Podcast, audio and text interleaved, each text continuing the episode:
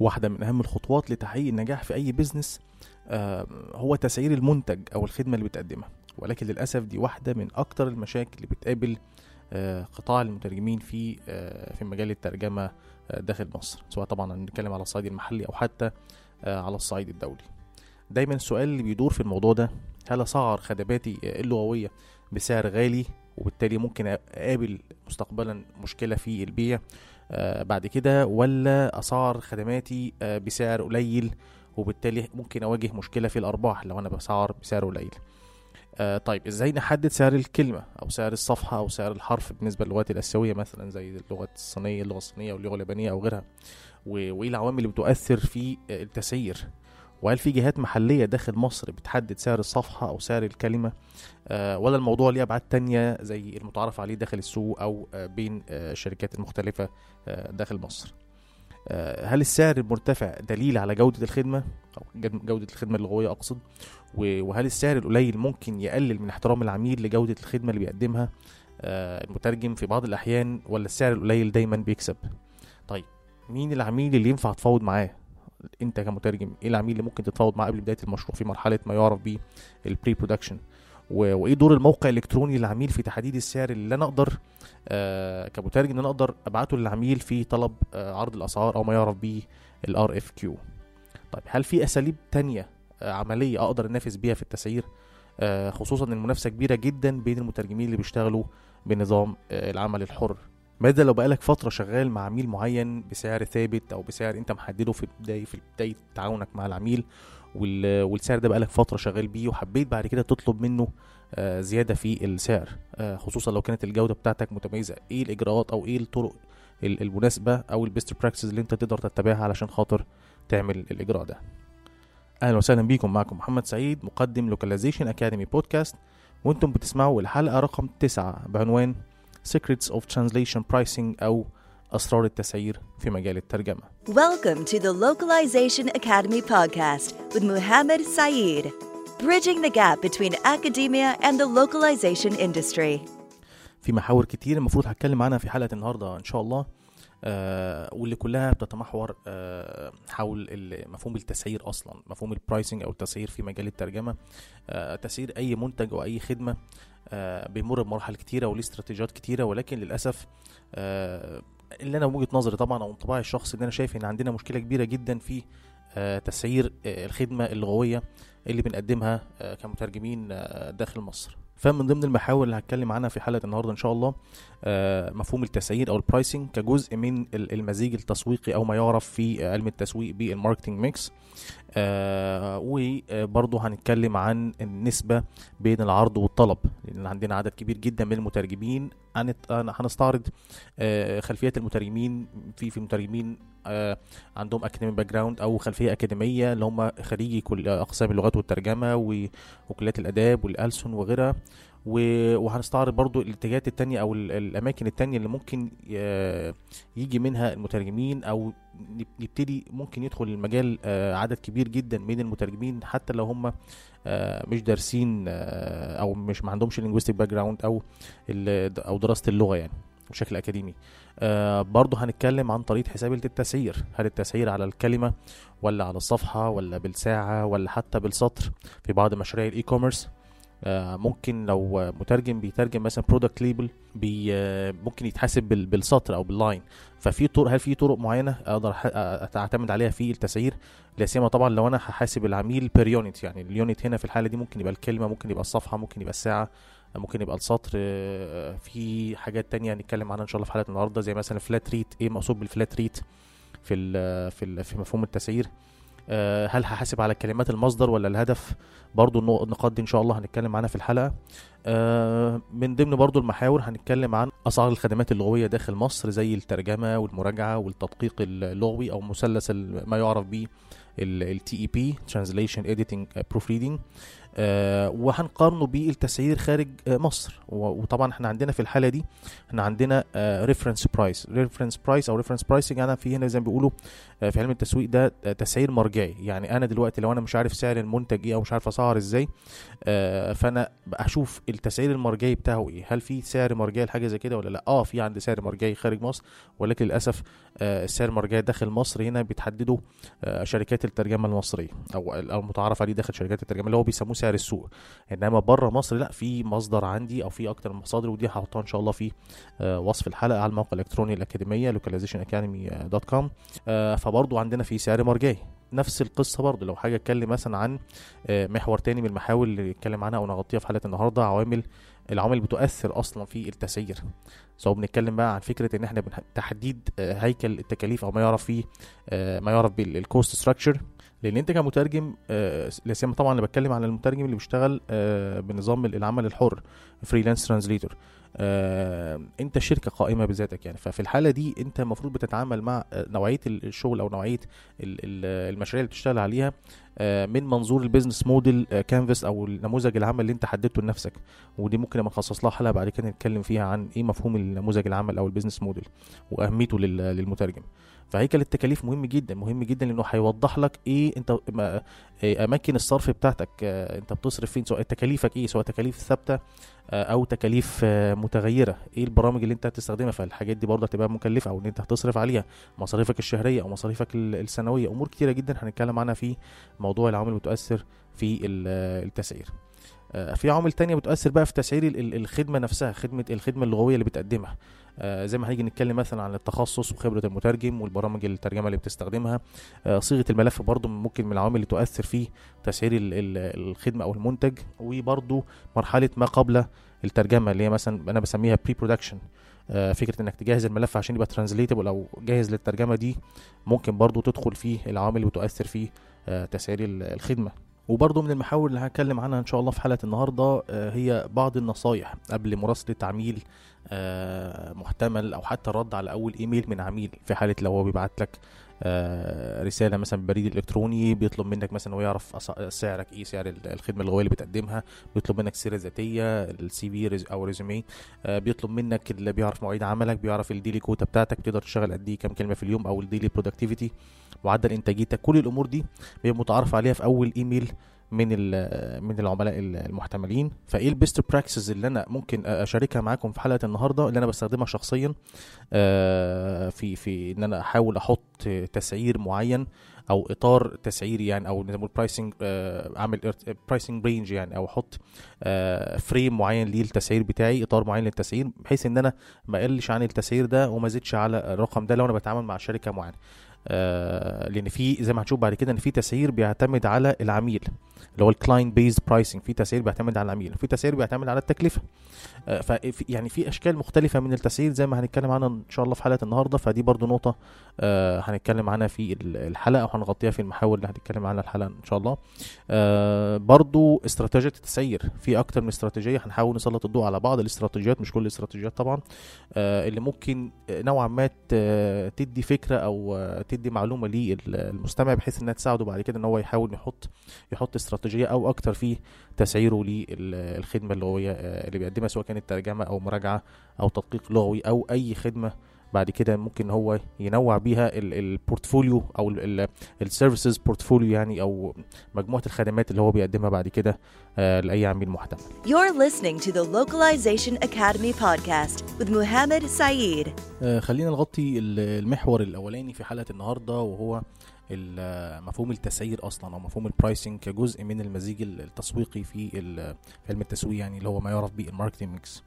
آه مصطلح المزيج التسويقي أصلا آه مصطلح ابتكره خبير التسويق الأمريكي إدموند ماكارثي آه وكان في كتابه Basic Marketing Managerial Approach في ستينيات القرن الماضي وبيتكلم يعني بدايه بداية المزيج التسويقي ابتدت بما يعرف بال four Ps P دي stands for كلمة بتبدأ بحرف ال P P for pen فأنا عندي أربع عناصر تسويقية مهمة جدا في المزيج التسويقي. طبعا العناصر دي بعد كده آه بقت أكتر من آه أربعة بقت بعد كده سبعة وبعدين بعد كده وصلت يعني لحد 12 و13 يعني في أكتر من عنصر من عناصر ال من العناصر التسويقية يعني. ولكن حلقتنا النهارده بنتكلم عن ال pricing كواحدة من آه الأربع عناصر دول. العنصر الأول في عناصر المزيج التسويقي هو عنصر المنتج أو الخدمة. وإحنا هنا تحديدا بنتكلم عن الخدمة كخدمة لغوية. آه، سواء انت بتقدم طبعا ترجمة أو مراجعة أو تدقيق أو آه، أو أي أي خدمة تانية آه، نشر مكتبي أي خدمة بتصب في صالح ال- مجال الترجمة أو مجال التوطين مجال ال localization. فده ده المنتج بتاعك أو الخدمة. في بعض الشركات آه، بتروج لي ال- المنتج بتاعها أو تبتدي تستهدف ال- العملاء لأن طبعا الجزء ال- ال- marketing mix آه، موجود تحديدا تحت جزئية أو أو داخل جزئية ال targeting إحنا عندنا فيه في التسويق في ثلاث مصطلحات مهمين جدا. مصطلح اسمه segmentation وبيرمز بالرمز S أو بياخد الرمز S ال initial بتاع الكلمة. segmentation وده تقسيم العملاء إلى آه، شرائح. يعني ببساطة في مترجم يقول والله أنا مش هقدر أستهدف أو أنا مش هقدر مش مش هاخد مش عاوز أشتغل مع كل العملاء اللي موجودين. فأنا هقسم العملاء بتوعي لشرايح وهستهدف شريحة معينة. الشريحة دي ممكن تكون مثلا شريحة ليها علاقة بالبلد نفسها أو ال أو المن أو أو, أو الإقليم أو ال- سواء لو واحد بيشتغل بقى مثلا بره مصر على قطاع دولي يعني. آه، يقول لك مثلا والله أنا مش هشتغل غير مع الشركات الخليجية. آه، عميل تاني أو مترجم تاني يقول والله لا أنا مش هشتغل غير مع الشركات المصرية. في في مترجم تاني يقول لا أنا مش هشتغل غير مع الشركات اللي مثلا في جنوب شرق آسيا الشركات الهندية أو الشركات الصينية أو ما شابه. آه، في مترجم تاني يقول لا أنا استهدافي أو أو أو تقسيمتي تقسيمة العملاء بتوعي الشرايح هستهدف آه، هقسم الشريحة مثلا ل هتعامل مع العملاء اللي هم موجودين مثلا في أوروبا أو في آه، أمريكا الشمالية أو أمريكا الجنوبية على حسب. ده كل ده تقسيم لشرائح. آه، في تقسيمة تانية أو شرايح تانية بتعتمد على التخصص. يجي مترجم مثلا يقول والله أنا مش هشتغل غير مع الشركات اللي هي في بتقدم التخصص الطبي فقط. أو أو هي already أصلا موجودة بتقدم ال ال ال ال بتوفر الخدمة دي فأنا هستهدف الشركة دي أو هتواصل معاها على أساس إن أنا بشتغل في مجال الترجمة الطبية. نفس القصة برضو في مجال الترجمة ال- القانونية آه، أو المالية أو أو أو ففي آه، تنوع كتير جدا أو أشكال كتيرة جدا من من تقسيم العملاء الشرايح وما يعرف به ال customer segmentation ال P الثانية وهي بقى P محور حلقة النهارده P اللي هي التسعير ال pricing عندي طبعا بعد كده ال P اللي هي ال place المكان المكان اللي انت آه، بتحط فيه ال- المنتجات بتاعتك أو الخدمات اللغويه بتاعتك. انت بتروج انت انت بتعرض الخدمات اللغويه بتاعتك على مثلا آه، مدونة ولا على فيسبوك أي منصة من منصات التواصل الاجتماعي. آه، زي مثلا فيسبوك زي ما أنا بلاحظ مثلا أغلب الزملاء المترجمين في في مصر لا سيما اللي بيشتغلوا بنظام آه، العمل الحر ولا انت عندك مثلا موقع إلكتروني بتقدر انت تروج للخدمات اللغويه بتاعتك فيه عليه؟ آه، نفس القصة برضه لو انت مثلا مشترك في منصات لل- للعمل الحر زي مثلا ProZ أو TranslatorsCafe أو آه، غيرها من المنصات فدي برضو أماكن تقدر إن انت تعتمد عليها في آه، وضع ال- الخدمات اللغويه آه، عليها. وأخيرا بقى ال P الرابعه اللي هي ال promotion أو الترويج يعني. فمحور حد- حديثنا النهارده أو حلقة النهارده هو ال pricing مفهوم التسعير. لأن زي ما الشركات ممكن إنها آه، بتستهدف العملاء أو جزء من استهدافها العملاء بيبقى عن طريق التسعير. أنت برضو أنت مترجم. كمترجم ممكن أنت آه، تستخدم التسعير بتاعك. آه، في استهداف للعملاء. واحد مترجم يجي يقول والله أنا مش هقدر أشتغل مع العملاء اللي بيدوا آه، rate أو بيدوا سعر أقل من مثلا X X ده مثلا ممكن يكون رقم بالجنيه المصري أو بعملة أجنبية على حسب آه، استهدافك لطبيعه العميل. طبعا كلامي عن التسعير هنا أو نقطة المزيج التسويقي ده المترجم بيفكر أو بيحاول إن هو آه، يحط ال- ال- الخدمات اللغويه اللي هو بيقدمها في إطار آه، تسويقي آه، محترم. يعني خلينا نقول محترم أو اطار تسويقي يقدر إن هو بعد كده يقدر يقيس والله أنا نتائجي عاملة إزاي أو يحدد آه، أنا ناجح في التسعير ده ولا لأ محتاج أغير التسعير بتاعي محتاج أزود في استهدافي للعملاء محتاج أغير الشريحة اللي بشتغل عليها هل هحط تسعير لأكتر من شريحة أنا بشتغل عليها؟ والأمور دي كلها مهمة جدا لحد ممكن هو يحاول يحط بيزنس موديل أو نموذج عمل وأنا قلت يمكن إن شاء الله نخصص له حلقة بعد كده من البودكاست آه ولا لا هو شغال والله هو السوق بيدفع كام السوق بيدفع كذا فما فيش مشكلة هاخد زي ما السوق موجود وخلاص. آه ومش فارق معاه مثلا إن في عملاء معينين هو بيستهدفهم أو شريحة معينة آه هو بيحاول يوصل لها. سواء داخل مصر أو خارج مصر. فدي برضو نقطة في غاية الأهمية. فهنا بتيجي أهمية آه مفهوم التسعير كجزء من ال- المزيج التسويقي. وده اللي بينقلنا بعد كده عن نقطة تانية أو محور التاني وهي المحور اللي هتكلم عنه هو محور ال- النسبة بين العرض والطلب. لأن للأسف آه ودي ودي أنا لاحظتها يعني موجودة في في على مواقع كتيرة بتتكلم عن ال market research لا سيما طبعا في مجال الترجمة وال localization يعني يمكن أشهر آه موقعين موقع Common Sense Advisory وموقع Nimdzi. الموقعين تحديدا آه مهتمين ب آه، ال market research أو أبحاث السوق لا سيما طبعا آه، المجال في مجال الترجمة ومجال التوطين مجال ال translation ومجال ال localization.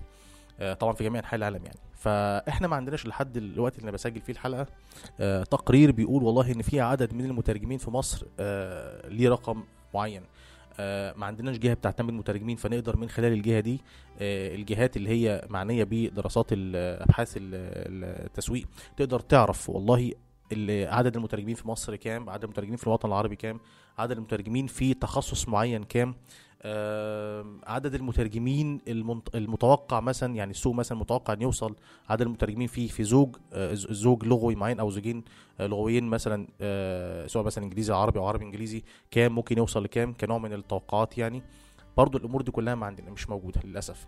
لأن للأسف في مصادر كتيرة جدا ممكن يظهر منها مترجمين أو في منابع كتيرة جدا ممكن يظهر منها مترجمين. طبعا بخلاف المنبع الأساسي أو المتعارف عليه اللي هو المترجم اللي عنده academic background أو خلفية أكاديمية. حد دارس ترجمة وعلم لغة آه، في أقسام اللغات والترجمة أو كليات الآداب أو الألسن. فدي برضو نقطة مهمة جدا. إلى أي مدى بيؤثر آه، العرض والطلب في آه، تسعير آه، الخدمة أو المنتج؟ You're listening to the Localization Academy podcast with Muhammad Saeed. المحور الثاني في حلقة النهارده هو النسبة بين العرض والطلب. إحنا عندنا في مصر في آه، عدد كبير جدا من المترجمين. ومن خلفيات مختلفة. عندي مثلا الخلفية الأكاديمية آه، سيما طبعا بتكلم عن المترجمين اللي هم خريجي أقسام آه، اللغات والترجمة زي مثلا كلية الألسن كلية الآداب حتى كليات التربية. كل كل الأماكن دي آه، بيطلع منها أو بيت- ب- بتخرج مترجمين آه، محتملين. خلينا نقول would-be translators يعني في منهم اللي بيشتغل في مجال الترجمة وفي منهم اللي بيتخصص في آه، مجالات تانية. في آه، نوعية تانية من المترجمين اللي هم ما درسوش الدراسة الأكاديمية آه، ما درسوش مثلا آه، علم اللغة فروع بجميع فروع ال linguistics ولكن هم مهتمين بدراسه الترجمة. مش دراسة الترجمة يعني العمل في مجال الترجمة. أو أو عنده ملكة أو مهارات في ال linguistic skills أو مهارات لغوية لا سيما طبعا في اللغة ال- المصدر واللغة الهدف فبيقدر بكل سهولة إنه يشتغل في مجال الترجمة. طبعا لو فاهم بقية آليات السوق طبعا يعني مش بتكلم على إن اللغة بس هي ال- المحور الوحيد أو العامل الوحيد اللي هيؤهله للعمل. ولكن آه، ده جزء من, من أو, أو أمر من الأمور اللي بتساعده آه، إن هو يدخل مجال الترجمة. حتى لو هو مش دارس المجال مش دارس الترجمة أو مش دارس علم اللغة آه، دراسة أكاديمية. وطبعا ده بيحصل نتيجة إن عدد كبير من ال من ال آه، العاملين في قطاعات تانية غير قطاع الترجمة بيفكروا إن هم يغيروا المسار المهني أو ما يعرف بيه الكارير شيفت ممكن يكون لسبب أو لآخر هو غير مهتم بالتخصص بتاعه أو المجال اللي هو بيشتغل فيه فحابب إن هو يعمل career shift أو يغير مساره المهني وينتقل إلى مجال تاني زي مجال الترجمة. وده مش مش غلط دي حاجة ما, ما فيش أي مشكلة فيها خالص. ولكن الفكرة كلها في إيه؟ ال- المشكلة كلها في نوعية ال- الأشخاص أو المترجمين المحتملين اللي هم ممكن يتعاملوا مع المهنة آه، كأنها آه، عمل آه، آه، مش دائم أو اللي هو بيسموه إيه؟ part-time job يعني. هو في شغله الأساسي مفيش أي مشكلة عليه مفيش أي مخاطر. ولكن للأسف ممكن يتعامل مع الترجمة آه، كأنه مثلا والله عمل آه، آه، حر يعني بيشتغل بنظام العمل الحر فهو مش فارق معاه مفهوم التسعير أو مفهوم ال- الجودة ف... فيحاول إن هو ياخد ال- الشغل بأي سعر ويسلمه ب... بأي جودة مش م... يعني مش هيبقى مهتم بالصناعة أو ب... بالقطاع اللي بيشتغل فيه لأن هو اوريدي مش مش قطاعه أو مش ال- الصناعة اللي بيشتغل فيها. ف أو أو مخصص وقت كبير من وقته يعني في آه، في ال- ال- التطوير نفسه فيها يعني. آه، فدي مشكلة كبيرة جدا مشكلة كبيرة جدا ودي من العوامل بتؤثر بتؤثر آه، سلبا في سمعة طبعا باقي المترجمين الزملاء وسمعة طبعا ال- المجال نفسه أو القطاع نفسه لا سيما طبعا أنا بتكلم عن المجال الترجمة أو قطاع الترجمة داخل داخل مصر. فدي برضو من العوامل ال- اللي تسبب مشكلة كبيرة جدا. آه، النوع الثالث بقى من ال من ال ال ال يعني مش عاوز أقول المترجمين المحتملين لأن هم أنا بسميهم السماسرة أو الدخلاء يعني. تلاقي حد هو أصلا لا مهتم بال يعني مش مش لا درس الترجمة دراسة أكاديمية ولا حتى عنده ال ال الوعي أو المهارات اللغوية linguistic سكيلز سواء بقى في ال- في اللغة الإنجليزية أو اللغة العربية أو أي لغة بيترجم منها وإليها. ف ولكن هو بيتعامل مع الترجمة زي السمسارة بالظبط. هو بياخد بروجكت أو بياخد مشروع بياخده وبعدين يسلمه لمترجم تاني. وبياخد طبعا نسبة الأرباح بتاعته وبيتعامل الموضوع مع الموضوع تماما كأنه آه، سمسارة. النوعية دي من من الدخلاء للأسف بتؤثر سلبا في سمعة ال- المهنة وسمعة القطاع آه، داخل مصر. وما أكثرهم يعني, يعني بشوف حاجات كتيرة جدا على منصات التواصل الاجتماعي لا سيما طبعا فيسبوك بسبب النوعية دي من ال من ال من الدخلاء ومن السماسرة. فدي نقطة من كل ال كل ال ال الأمور اللي اتكلمت عنها دي دي بتؤدي في النهاية إلى آه، تدني آه، السعر الترجمة آه، داخل مصر. من وجهة نظري طبعا يعني زي ما هنيجي نستعرض بعد كده لما نيجي نشوف ال reference pricing أو السعر المرجعي مثلا على موقع زي ProZ هنلاقي أسعار مختلفة تماما عن الاسعار اللي, اللي أنا هتكلم عنها لما نيجي نتكلم عن التسعير آه، داخل مصر You're listening to the Localization Academy podcast with Muhammad Saeed. آه، طب التسعير بيتحسب إزاي يعني ممكن آه، النقطة اللي هتكلم فيها أو المحور اللي هتكلم عنه آه، دلوقتي ممكن يكون معروف آه، لدى كثير من المترجمين في قطاع الترجمة آه، في مصر أو بره مصر ولكن آه، هدفي في النقطة دي حديثي التخرج أو اللي هم زي ما بيسموهم ال would-be translators سواء بقى juniors أو حد لسه في بداية طريقه في آه، مجال ال- الترجمة. آه، إحنا بنحسب بنحسب ال- ال- التس- التسعير بيتحسب إزاي في مجال الترجمة؟ أنا عندي طبعا في طرق مختلفة للتسعير في عندي التسعير على حسب الكلمة حسب الكلمة أو حسب الصفحة أو الساعة. ممكن يوصل كمان يبقى التسعير بالسطر أو بال line وإن كان برضو حن يعني أنا ما بحبش النوعية دي من التسعير لأن ممكن بتؤدي إلى برضو مشاكل. ما هو أنا هحسب بالسطر ما هو السطر ده فيه كام كلمة؟ برضو دي آه، نقطة مهمة. وإن كان برضو على حسب في بعض العملاء لا سيما طبعا بتكلم في التسعير بالسطر ده أو ال line pricing ده آه، في مشاريع ال e-commerce أكتر يعني التجارة الإلكترونية. آه، لو مثلا مترجم جاله مثلا أو أسند ليه مشروع بي بيتعرض ليه مثلا product label مثلا.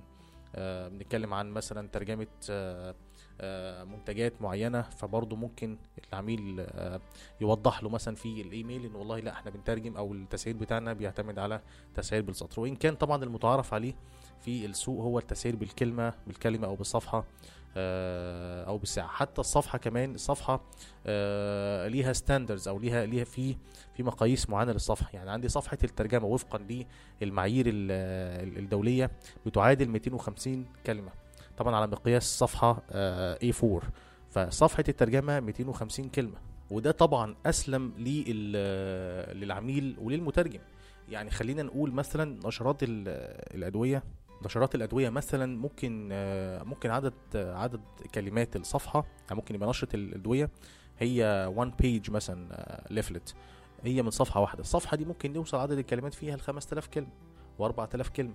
آه، هل هسويها بصفحة عادية؟ مثلا زي صفحة فيها صورة مثلا وفيها caption أو في تعليق صغير تحتها لا طبعا.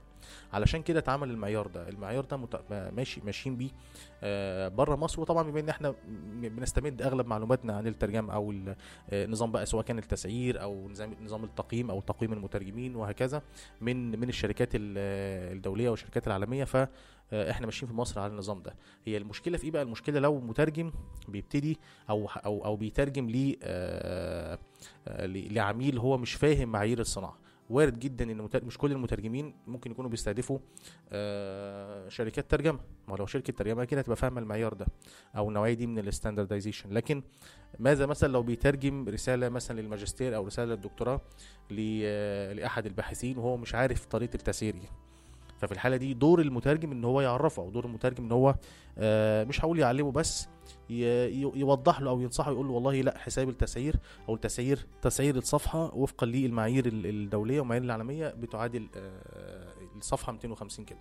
ويبتدي يضرب بقى ال 250 كلمة دول في الرقم اللي هو هيبتدي يحاسب على الكلمة. يعني هنا الحساب بالكلمة مش بال أنا من وجهة نظري شايف إن أفضل حساب آه، وهيبقى منصف للمترجم وللعميل هو الحساب على أساس ال- الكلمة مش على أساس الصفحة. لكن في بعض الأحيان ممكن الحساب يبقى صعب إن يتحسب بالكلمة أو بالصفحة ممكن يتحسب بالساعة. في بعض المشاريع مثلا العميل ممكن يطلب من المترجم يقول له والله طب أنا عندي بروجكت ومحتاج يتعمل له آه، تدقيق آه، لغوي. مثلا جاي لك بصيغة مثلا PDF format من ال format أو صيغة من صيغ الملفات المتعارف عليها طبعا آه، ويقول لك والله لأ أنا مثلا معايا 100 صفحة وأنا مش محتاج مش محتاجك تترجم المشروع ومش محتاجك كمان تراجع. أنا عاوزك تعمل تدقيق لغوي. آه وبيدي لك instructions معينة تعليمات معينة يقول لك مثلا راجع لي مثلا الأرقام اللي موجودة راجع لي لو في مثلا بيانات معينة لو في مثلا format format معين مثلا أو أو تنسيق معين هو محتاجك تبص عليه.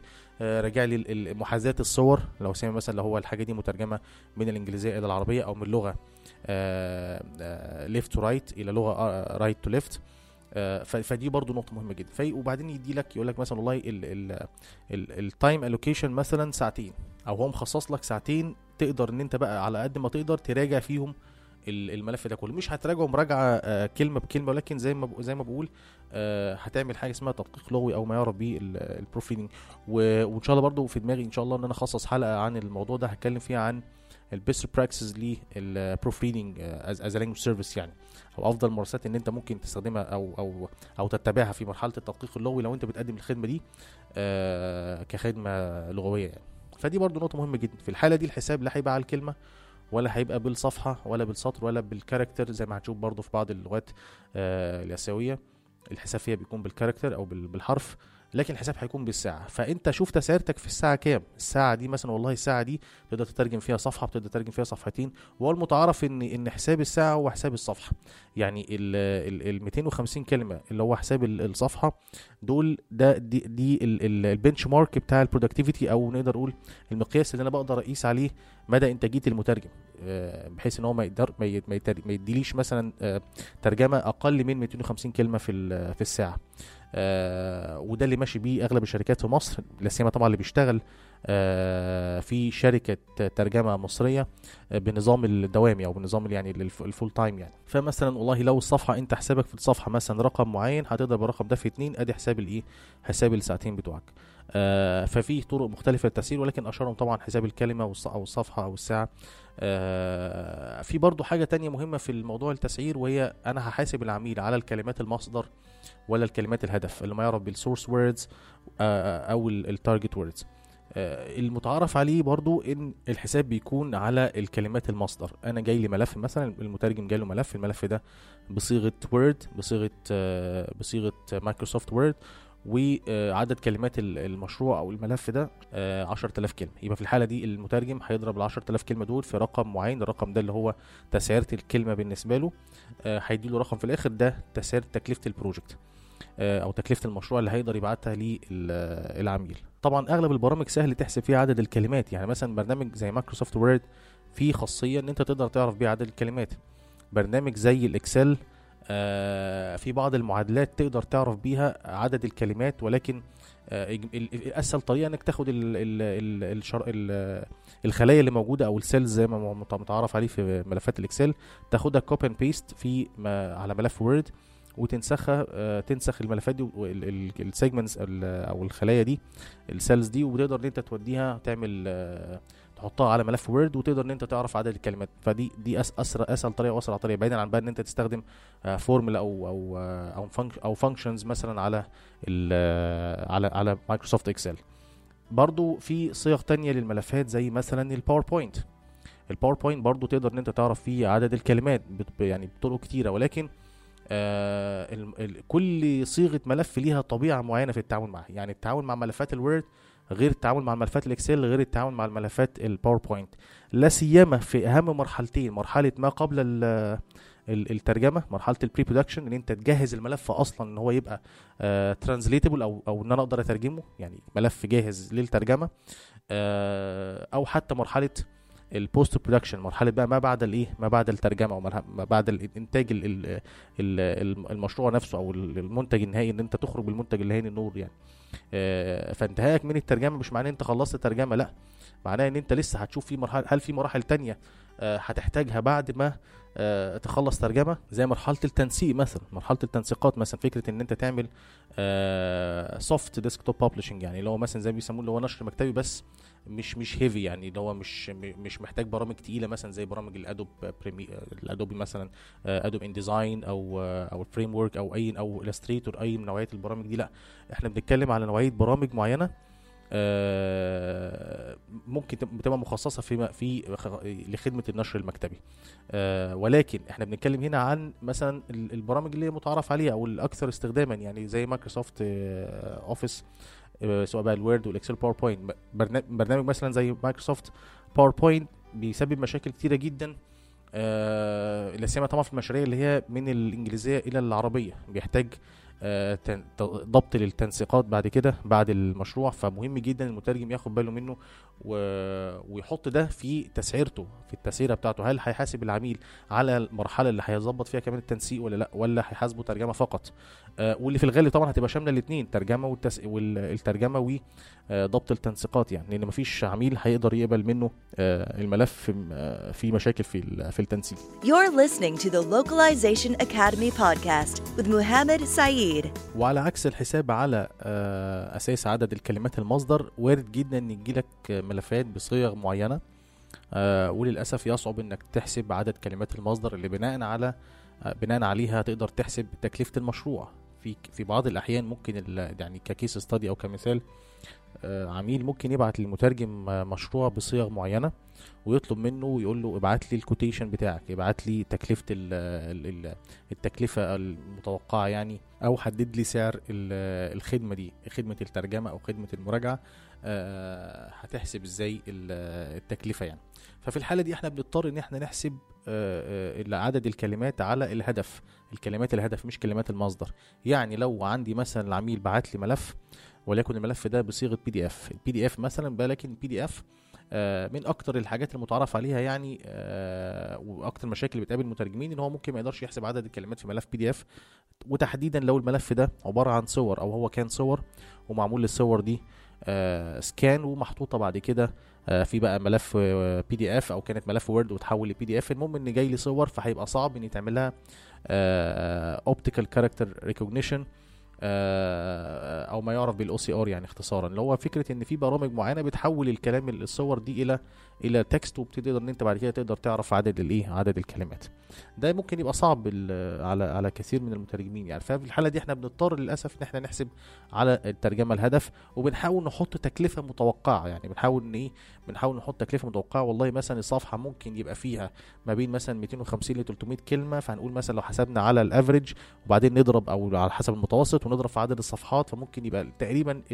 ساعتها ما بديش exact number أو exact quotation ما بديش رقم ثابت. لا بقول له والله الحساب هيكون على أساس ال- عدد الكلمات الهدف. وده مهم جدا جدا جدا.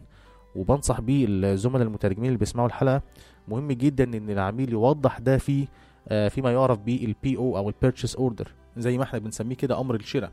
آه، هو في أمر شراء في مجال الترجمة؟ آه طبعا. أنت لو بتتعامل مع عميل مهم جدا يبعت لك آه، ما يعرف بال PO أو ال purchase order موضح فيه بقى تفاصيل كتيرة ممكن نبقى نخصص حلقة بنتكلم فيها عن ال PO لوحده يعني. آه، أو أو أو جزء من من حلقات تانية. فدي نقطة مهمة جدا. موضوع ال PO أو ال purchase order مهم جدا إنك تاخده per project مع كل project أو مع كل task يوضح فيه بعض التفاصيل. اللي منها؟ حساب الكلمات هيكون على أي أساس؟ على حسب المصدر ولا على حسب الهدف. ماذا لو العميل بعت لمترجم مثلا screenshots مثلا أو صور لمحادثات مثلا في بعض الأحيان مثلا في بعض بس الحاجات دي بتبقى very sensitive حساسة جدا وبي ولازم المترجم بيمضي على آه، عقود آه، ما يعرف به ال NDA أو non-disclosure agreement اتفاقيات أو عقود آه، مهمة جدا المترجم يمضي عليها اللي هي بتفيد إن هو المترجم بيتعهد بعدم إيه كشف البيانات أو إنه يفصح عن البيانات دي لأي آه، لأي عميل تاني أو أو أو يظهرها للعامة يعني. آه، محادثات مثلا آه، على واتساب مثلا. نفترض إن أنا عندي مثلا عدد كبير جدا من المحادثات من ال من ال screenshots أو من الصور اللي متاخدة من ال- من الموبايل أو من الهاتف ال- المحمول ومطلوب إنها تترجم.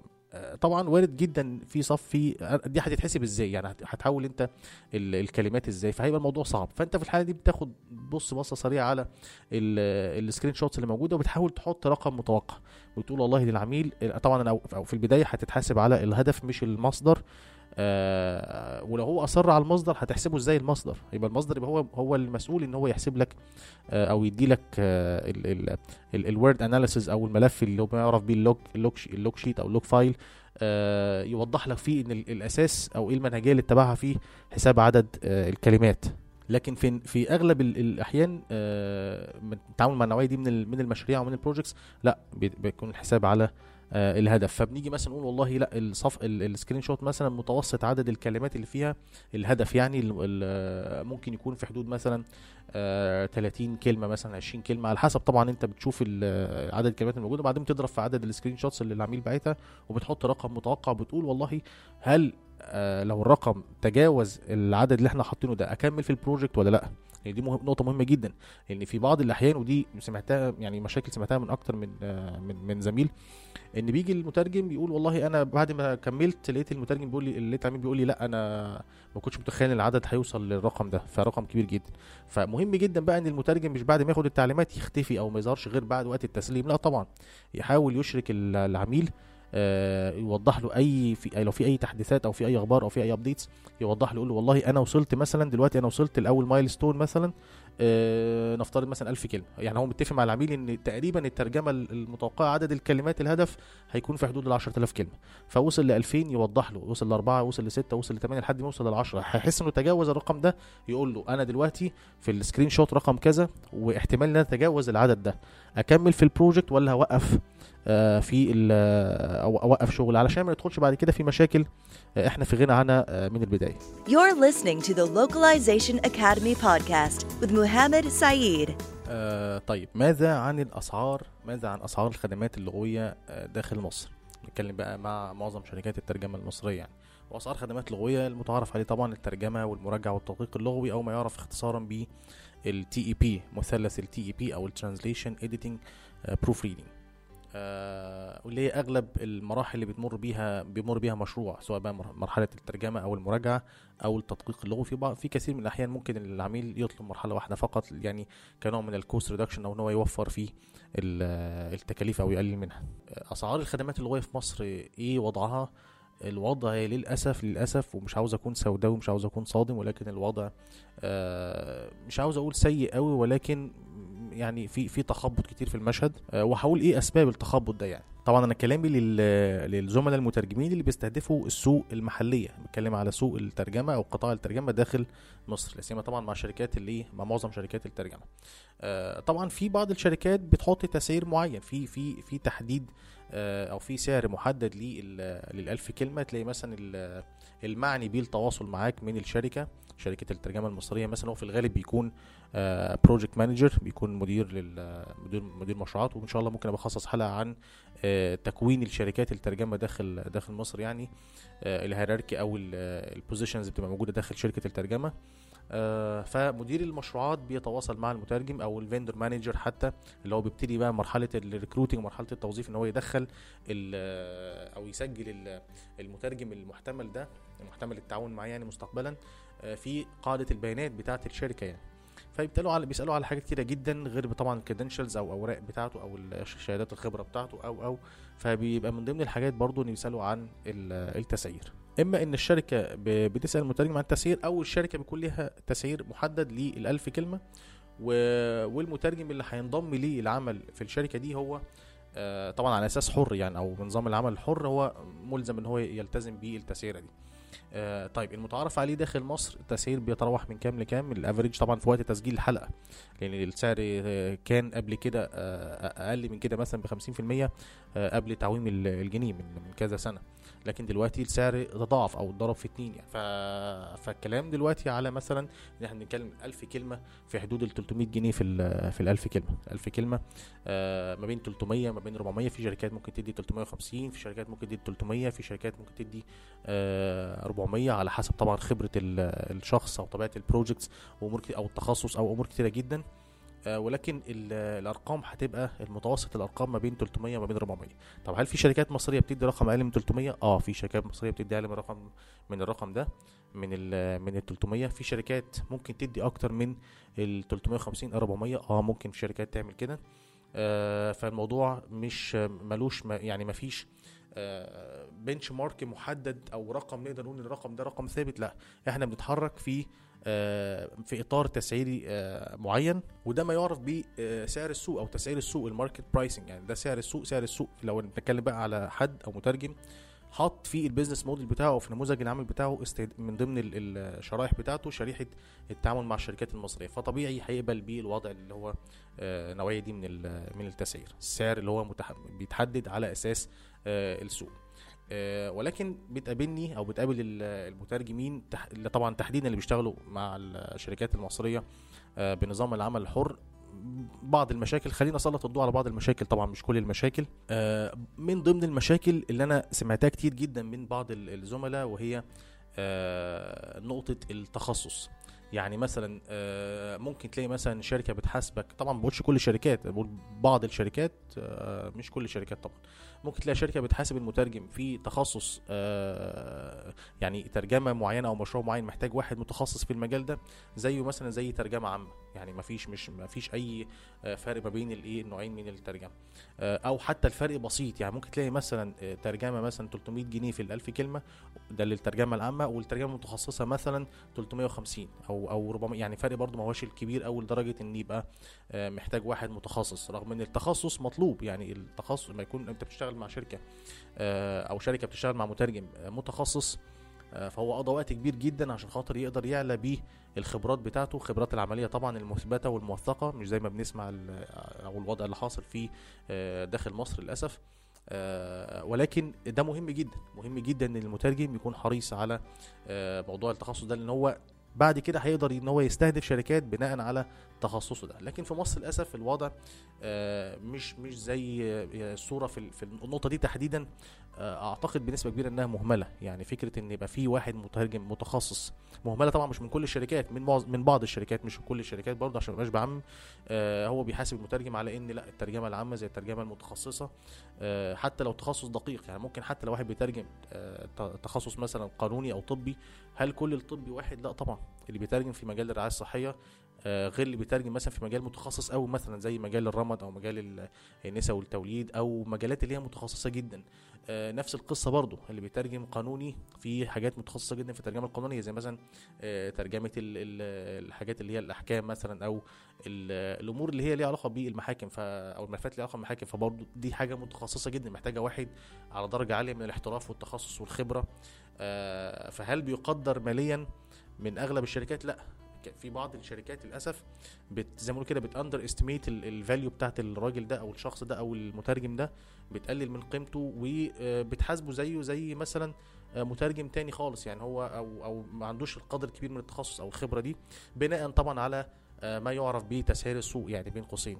برضو المشكلة التانية وهي مشكلة وقت المشروع نفسه. يعني ممكن تلاقي مثلا الشركة آه، هتحاسبك على المشروع في الأوقات العادية زي ما هتحاسبك آه، في ال- ال- على مشروع مثلا في وقت إجازات مثلا أو وقت أعياد أو وقت آه، المفروض أو وقت مثلا إجازات أسبوعية مثلا يوم مثلا زي الجمعة أو السبت مثلا آه، فيحاسبك نفس الحساب ودي برضو مشكلة.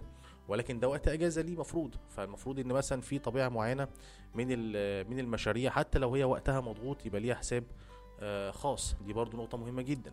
آه، حتى لو الترجمة آه، ليها طبيعة خاصة. ودي هتكلم عنها هخصص لها جزء في في حلقة النهارده أو محوريا هتكلم عنه. في بعض الأحيان بيكون الترجمة ليها طبيعة خاصة. آه زي مثلا الترجمة دي محتاجة أو المشروع ده محتاج مثلا حد آه متمكن مثلا في ترجمة تسويقية عنده حس إبداعي أو إن هو creative في ترجمته يعني. حتة ال- ال trans لازم يكون هو عنده بيقدم خدمة ال transcreation يعني. آه، فدي برضو نقطة مهمة جدا. آه، هل ترجمة هتقدر أحاسب عليها زي زي الترجمة العادية؟ لا طبعا. لا طبعا. وده بيحصل بره في, في متعارف عليه بره إن لأ ده حساب ده الحساب الجزئي النوعية دي من الخدمات اللغويه مختلف عن نوعيه الترجمة العادية اللي هي الترجمة ال- الجنرال يعني. آه، فدي برضه نقطة مهمة. حسب برضه طبيعة طبيعة ال- الملفات اللي أنا هشتغل عليها. هل لما أشتغل على Word أو ملف Excel أو ملف PowerPoint ملفات تبع حزمة اللي هي ال Office Microsoft Office Suite ولا آه، هشتغل على برامج آه، ليها علاقة بالترجمة بمساعدة الكمبيوتر أو ما يعرف به ال computer-aided translation tools أو ال CAT tools فدي محتاجة واحد عنده computer skills في الناحية دي من ال من ال من ال technology أو اللي هي ال translation technology تكنولوجيا الترجمة. آه، برضو نقطة مهمة جدا. فكل الأمور دي مهم جدا إن شركات الترجمة تاخد بالها منها. طبعا حديثي هنا آه، عن شركات ترجمة آه، مصريه وتحاول إنها تعيد آه، تعيد النظر في تسعير ال- الترجمة. طبعا أبسط حاجة الشركات بتقولها والله لا إحنا مثلا أنتوا ما عندكوش دراية بالتكاليف إن إحنا اللي إحنا ب ب بنست بنست يعني بنستهلكها سواء بقى تكاليف ثابتة أو تكاليف متغيرة لا سيما طبعا لو شركة ترجمة معتمدة مش هقول معتمدة لكن شركة ترجمة ليها سجل تجاري وسجل ضريبي مش زي ما بيحصل يعني أو بنسمع. آه للأسف إن شركات ترجمة كتيرة جدا ممكن تبقى قوامها الأساسي شخصين ثلاثة ولكن للأسف ما مش مش يعني لا تدرك آه، يعني أبسط معايير ال- ال- الصناعة أو أو أو الستاندرز بتاعت صناعة الترجمة. فدي نقطة في غاية الأهمية ومهم جدا المترجم آه، يح- يحطها في حسبانه. لو بيفكر إن هو يحط شركات الترجمة المصرية آه، أو يعمل لها يعملها أو يحطها جوه جوه شريحة الإيه؟ شريحة العملاء اللي بيفكر يستهدفهم بعد كده لو بيفكر إن هو يحط لنفسه نموذج عمل. You're listening to the Localization Academy podcast with Muhammad Saeed. طيب ده بالنسبة لأسعار الخدمات آه، اللغوية آه، داخل مصر. فماذا عن آه، الأسعار أسعار الخدمات اللغوية سواء بقى الترجمة أو المراجعة أو التدقيق اللغوي آه، خارج مصر؟ بنتكلم بقى على القطاع الدولي. القطاع الدولي ده ممكن يبقى قطاع إقليمي مثلا زي دول الخليج آه، ممكن يبقى أبعد من كده مثلا لو بنتكلم على دول آه، جنوب شرق آسيا آه، دول أوروبا لو بنتكلم مثلا على قارة أوروبا آه، أمريكا الشمالية أمريكا الجنوبية. هل أنا عندي آه، تسعير مرجعي في سعر مرجعي أقدر إن أنا أرجع له؟ أو في منصة أو في آه، جهة معينة مح- محددة التسعير ده بناء على آه، إحصائيات أو بناء على market research أو ما شابه؟ آه في. في مين؟ في مثلا موقع زي موقع ProZ موقع ProZ dot com وأنا يمكن اتكلمت عن موقع ProZ آه في حلقة من حلقات البودكاست. هحطها لكم في في المصادر. آه اتكلمت عن موقع ProZ ومن ضمن ال- ال- المزايا اللي بيقدمها أو يعني في حاجات بيتكلم فيها بيتكلم عن ال- التسعير. طبعا حصلت نقاشات كتيرة جدا في ال- المدونة اللي هي خاصه بالموقع ممكن تبقى ترجعوا لها يعني آه، بين مصريين آه، وبين حتى الأجانب في مسألة التسعير آه، في أكتر من آه، خدمة لغوية. لكن مثلا عندي لو إحنا بنتكلم مثلا عن تسعير آه، ال- الزوجين اللغويين لو بنتكلم اللي هو ال English into Arabic اللغة الإنجليزية إلى العربية أو أو العكس. فهلاقي مثلا إن موقع زي موقع ProZ بيقول والله إن ال average rates أو المتوسط سعر الكلمة في في من الإنجليزية إلى العربية ما بين 8 سنت في الكلمة و10 سنت. ما بين 8 آه، تا- 8 سنت الكلمة أو 10 لحد 10 سنت 10 سنتات. ف فطبعا لو جينا فكرنا إن إحنا نضرب مثلا آه، 8 سنت في آه، صفحة صفحة اللي هي 250 كلمة زي ما قلت في آه، من شوية يعني في الحلقة. هنلاقي إن سعر الصفحة ممكن يوصل ل 20 دولار. نتكلم في صفحة واحدة من صفحات الترجمة. صفحة واحدة 20 دولار. يعني ما يعادل بالمصري تقريبا بسعر الدولار في وقت تسجيل الحلقة ما يعادل تقريبا 300 جنيه أو 300 وحاجة بسيطة. بنتكلم في سعر الصفحة مش سعر الألف كلمة. فطبعا واضح إن في آه، فرق شاسع بين تسعير ال- الخدمة اللغوية آه، داخل مصر آه، أو مع شركات الترجمة في مصر وبين التسعير تسعير بره مصر. طبعا هل كل الناس بتترجم بال 8 سنت؟ لا طبعا في ناس بتترجم بأقل من كده وفي شركات معينة أو في قطاعات معينة أو أو أو أو مناطق معينة أو بلاد معينة آه، بتترجم بسعر أقل من كده. يعني عندنا مثلا الشركات الهندية. الشركات الهندية واحدة من ال- ال- آه، الطرق أو استراتيجيات التسعير في آه، اللي بتتبعها في آه، في شركاتها. هي آه، تسعير أو بن- بنظام استراتيجية البنتريشن أو الاختراق. إن هم بيستهدفوا أو بيتعاملوا مع ال- الشركات اللي هم بياخدوا منها الشغل الأساسي بنظام ال penetration هو بيقول أنا والله هاخد آه، أقل سعر موجود في السوق. فيبتدي مثلا يوزع الشغل بتاعه يوزع الشغل بتاعه مثلا من 2.5 مثلا يعني في آه، أو 0.0 مثلا 25 مثلا اللي هو مثلا بنتكلم في 2.5 سنت 2.5 سنت maximum 3 سنت وفي بعض الأحيان شركات الهنديه تبص تلاقيها بتبعت لمترجمين ب 2 سنت وبيعتمد طبعا على ال ال الكمية. يجي يقول له مثلا والله أنا عندي آه نعم المبلغ الرقم قليل في الكلمة. ولكن آه هعتمد مثلا إن أنا هديك مثلا آه 50000 كلمة في الشهر يعني عدد الكلمات مثلا أو 40000 كلمة في الشهر. البروجكت ده مثلا أو المشروع ده عدد كلماته كبيرة. فالمترجم بيحسبها بيقول والله طيب ماشي آه أنا إيه اللي يخليني أشتغل مع شركة مصرية؟ لو هو بنتكلم بقى على إن هو بيفاضل بقى ما بين شركة مصرية وشركة آه غير مصرية يعني. فيقول والله طيب ماشي أنا عندي الشركة الشركة دي مثلا سواء بقى الهند أو أو غير أو غيرها من من الشركات هتديني رقم معين ولكن عندي project كبير. فيبتدي يفاضل يقول لا خلاص أنا هاخد ال project ده على أساس إن آه إن ده حجم حجم شغل كبير. ده طبعا لو لو الشركات دي أصلا داخل ال segmentation بتاعه أو داخل آه، شريحة العملاء بتاعته اللي أنا كنت اتكلمت عنها في بداية الحلقة موضوع ال segmentation أو ال customer segmentation يعني آه، للي بيحط نموذج عمل أو business model فدي نقطة مهمة جدا. هل ال- هل الشركات الهندية في نطاق آه، نطاق أصلا آه، شريحة العملاء بتوعها كلها دي برضو نقطة في غاية الأهمية مهم إن إحنا المترجم ياخد باله منها. آه، وبعدين كمان برضو في برضو آه، تسعير بقى لما بنتكلم بقى في شركات تانية في شركات ممكن تو- توصل أنت معاك ل 7 سنت و8 سنت وال 10 سنت. آه، وده ما مش ما بيحصلش لا بيحصل. بس هل التسعير ده لكل الناس؟ الإجابة طبعا آه، قولا واحدا لا مش كل الناس هتاخد ال 8 سنت ومش كل الناس هتاخد ال 10 سنت ومش كل الناس كل الناس هتعدي أو تتجاوز ال 10 سنت آه لو لا سيما بقى لو الشركات دي لا. ما بتتع... أو ال- الأفراد أو المترجمين ما بيتعاملوش مع شركات ترجمة بيتعاملوا مع end clients مباشرة يعني في فرق إن أنت مثلا تاخد شغل من شركة ترجمة تانية غير ما تتعامل مع آه عميل نهائي شركة أدوية مثلا مباشرة أو آه، بدل ما شركة الأدوية الأدوية تبعت لشركة ترجمة وشركة الترجمة تبعت لشركة ترجمة تانية وشركة الترجمة التانية تقوم بعتها في الآخر للمترجم فالتوزيع ده كله بيقلل من من هامش الربح ففي الآخر يوصل لك إيه؟ يوصل لك آه آه، حاجات بسيطة جدا وده اللي عامل مشكلة للأسف في التسعير في مصر. آه بره الوضع مختلف. آه برضه في مشاكل مش ما فيش مشاكل ولكن مشاكل أقل آه مقارنة بالمشاكل اللي حصل للأسف في القطاع المحلي أو السوق المحلية داخل مصر لا سيما طبعا في مسألة آه التسعير. فالمترجم بيفاضل هنا. طبعا ال- ال- الموضوع. إنك تحدد بيزنس تحط بيزنس موديل أو تعمل نموذج عمل ليه ليه أبعاد كتيرة جدا. منها مثلا والله لما أسأل المترجم أقول له والله أنت حابب دخلك يكون كام في الشهر؟ فيقول لي مثلا والله عاوز رقم معين. طب رقم معين ده معناه إنه بيعادل عدد كلمات معينة. يعني نفترض مثلا نقول ان هو هنقول مثلا يعني ندي ندي مثال إن هو عاوز مثلا آه 300 جنيه في الشهر. طبعا هو رقم مش منطقي يعني بس عشان يبقى ال- ال- الحسبة نقدر نحسبها بسهولة يعني. 300 جنيه في الشهر. ف 300 جنيه دول 1000 كلمة حي... آه، لو ترجمهم في الشهر هيجيبوا له الرقم ده. طب لو هو عاوز 600 جنيه هيبقى 2000 كلمة لو عاوز 900 جنيه هيبقى وهكذا. هنفضل نحسب كده لحد ما نوصل لرقم هو بالنسبة له هيكون آه، مجزي جدا أو مناسب جدا ليه. لو تجاوز الرقم ده يكون أفضل طبعا يعني. لا سيما طبعا إن العمل الحر آه، من ضمن المخاطر بتاعته إن هو مفيش آه، مفيش دخل ثابت. وارد إن في مواسم يكون فيها الضغط عالي في الشغل وفي مواسم تانية آه، ضغط الشغل أو الورك فلو قليل. وده بيحصل وفي قطاعات كتيرة جدا آه، في نظام العمل الحر. في مترجم تاني يقول لا أنا مش هشتغل بالأسعار دي أو مش هستهدف قطاع الترجمة داخل مصر أو الشركات المصرية مثلا أو مش شرط الشركات المصرية ممكن الشركات اللي بتدي آه، مقابل مادي قليل سواء للكلمة أو للصفحة أو للألف كلمة. فأنا إيه أنا هستهدف شركات تانية تكون بتدي ريت أعلى وفي ال- وبالتبعيه عشان أوصل للرقم المناسب ليا كدخل شهري أو أو رقم متوقع كالريفينيو أو إيرادات بتاعتي. آه، مش هحتاج مش مطلوب مني إن أنا أترجم عدد كبير من الكلمات. يعني إيه اللي يخليني أترجم 1000 كلمة؟ ب 300 جنيه لما ممكن أترجم صفحة واحدة بال 300 لو هي هتتحسب كده طبعا يعني. آه طيب بتيجي الشركات المصرية تقول والله لا الرد المناسب لحاجة زي كده والله لا الشركات المصرية أضمن لك. آه أو مش شرط المصرية لو واحد بيشتغل في القطاع المحلي بالنسبة له القطاع المحلي أضمن بكتير من ما يشتغل في القطاع الدولي. ليه؟ لأن اولا في أمور كتير جدا أبرزها ضمان الحقوق المادية.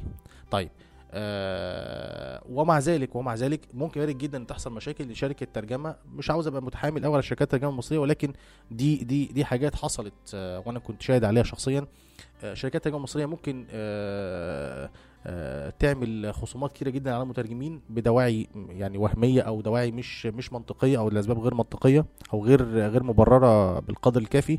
آه وفي شركات ممكن إنها فعلا ما تدفعش ما تحاسبش مترجمين. طبعا مش بقول كل الشركات أنا بتكلم على الشركات اللي هي يعني بين قوسين يعني أو بين quotation marks مش الشركات اللي هي المعروفة أو اللي هي اسمها لوحده علامه تجارية في مصر يعني. بس فدي نقطة مهمة جدا. آه في الحالة دي خلاص نقطة النقطه الأساسية أو الميزة الميزة الأساسية اللي ممكن تخليني أشتغل مع شركة ترجمة مصرية أو أي مترجم يشتغل مع شركة ترجمة داخل القطاع المحلي آه نقطة الأمان في في الدفع آه راحت. طب إيه اللي فاضل بعد كده؟ فدي نقطة مهمة جدا. لكن إيه المطلوب من المترجم علشان آه، يعلى بقى بال- بالريت بتاعه؟ دي أمور نتكلم عنها كتير جدا. ويمكن أنا خصصت حلقة كنت اتكلمت عنها آه، في البودكاست. كانت آه، بعنوان Translate and Grow Rich أو هل مهنة الترجمة مربحة؟ ولكن والمين؟ يعني هل الموضوع أو قطاع الترجمة مربح؟ ولكن لمين؟ لمين نحط تحتيها؟ كذا خط. آه، لأن أنا وضحت ساعتها قلت إيه المهارات المطلوبة من المترجم إن يكون إن عارف- عارفها سواء كانت مهارات آه، لغوية linguistic skills أو مهارات تقنية computer skills أو technical skills مهارات حتى soft skills أو مهارات اللي هي الشخصية ودي خصصت لها حلقة كاملة آه، اتكلمت عنها. أهم عشر مهارات شخصية للمترجم ال- المحترف وبرضو المهارات اللي علاقة بالمهارات الإدارية أو مهارات ال- الأعمال ودي إن شاء الله نبقى نتكلم عنها في في, سلسلة من الحلقات من البودكاست آه، بعد كده. You're listening to the Localization Academy podcast with Muhammad Saeed.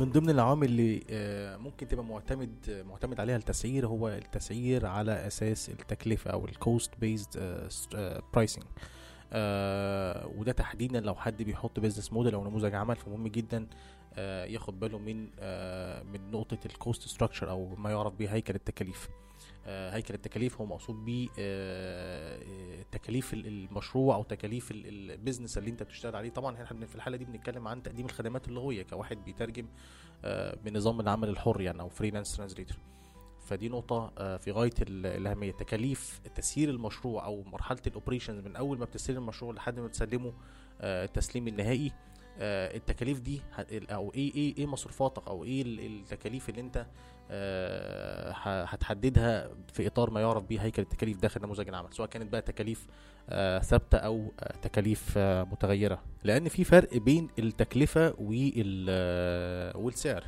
في فرق كبير. أنا عندي مثلا ممكن لو أنا عندي منتج تكلفته مثلا آه، خمس قروش ممكن آه، آه، أنا في الحالة دي لو أحط هامش ربح على الخمس قروش دول فهيبقى مثلا سبع قروش ثمان قروش على حسب هامش الربح اللي أنا آه، عاوز أحطه على تكلفة المنتج. آه، أنا بالنسبة لي هنا مش بقدم منتج أنا هنا بالنسبة لي بقدم خدمة خدمة آه، لغوية. طب الخدمة اللغوية دي إيه إيه التكاليف اللي أنا آه، محتاج إن أنا أحطها في حسباني سواء بقى تكاليف ثابتة أو تكاليف متغيرة. لو أنا آه، اللي هتقدر إنها تسير عملي بقى فيه أو آه، تسير عملي بنتكلم بقى مرحلة ال operations ومرحله عمليات ال- العمليات داخل آه، قطاع الترجمة. آه، مرحلة تسيير المشروع نفسه أو تسيير ال- ال project اللي أنا بشتغل عليه. طيب آه، من ضمن الحاجات دي البرامج اللي أنا بستخدمها. البرامج اللي بستخدمها برامج بقى لو بنتكلم على مثلا حزمة برامج ال Office مثلا Microsoft Office آه، آه، زي مثلا Microsoft Word Microsoft Excel آه، ال PowerPoint دول أهم ثلاث برامج في حزمة آه، ال Office. يعني غالبا المترجم بيستخدمهم آه، بشكل دوري يعني. فدي نقطة مهمة جدا.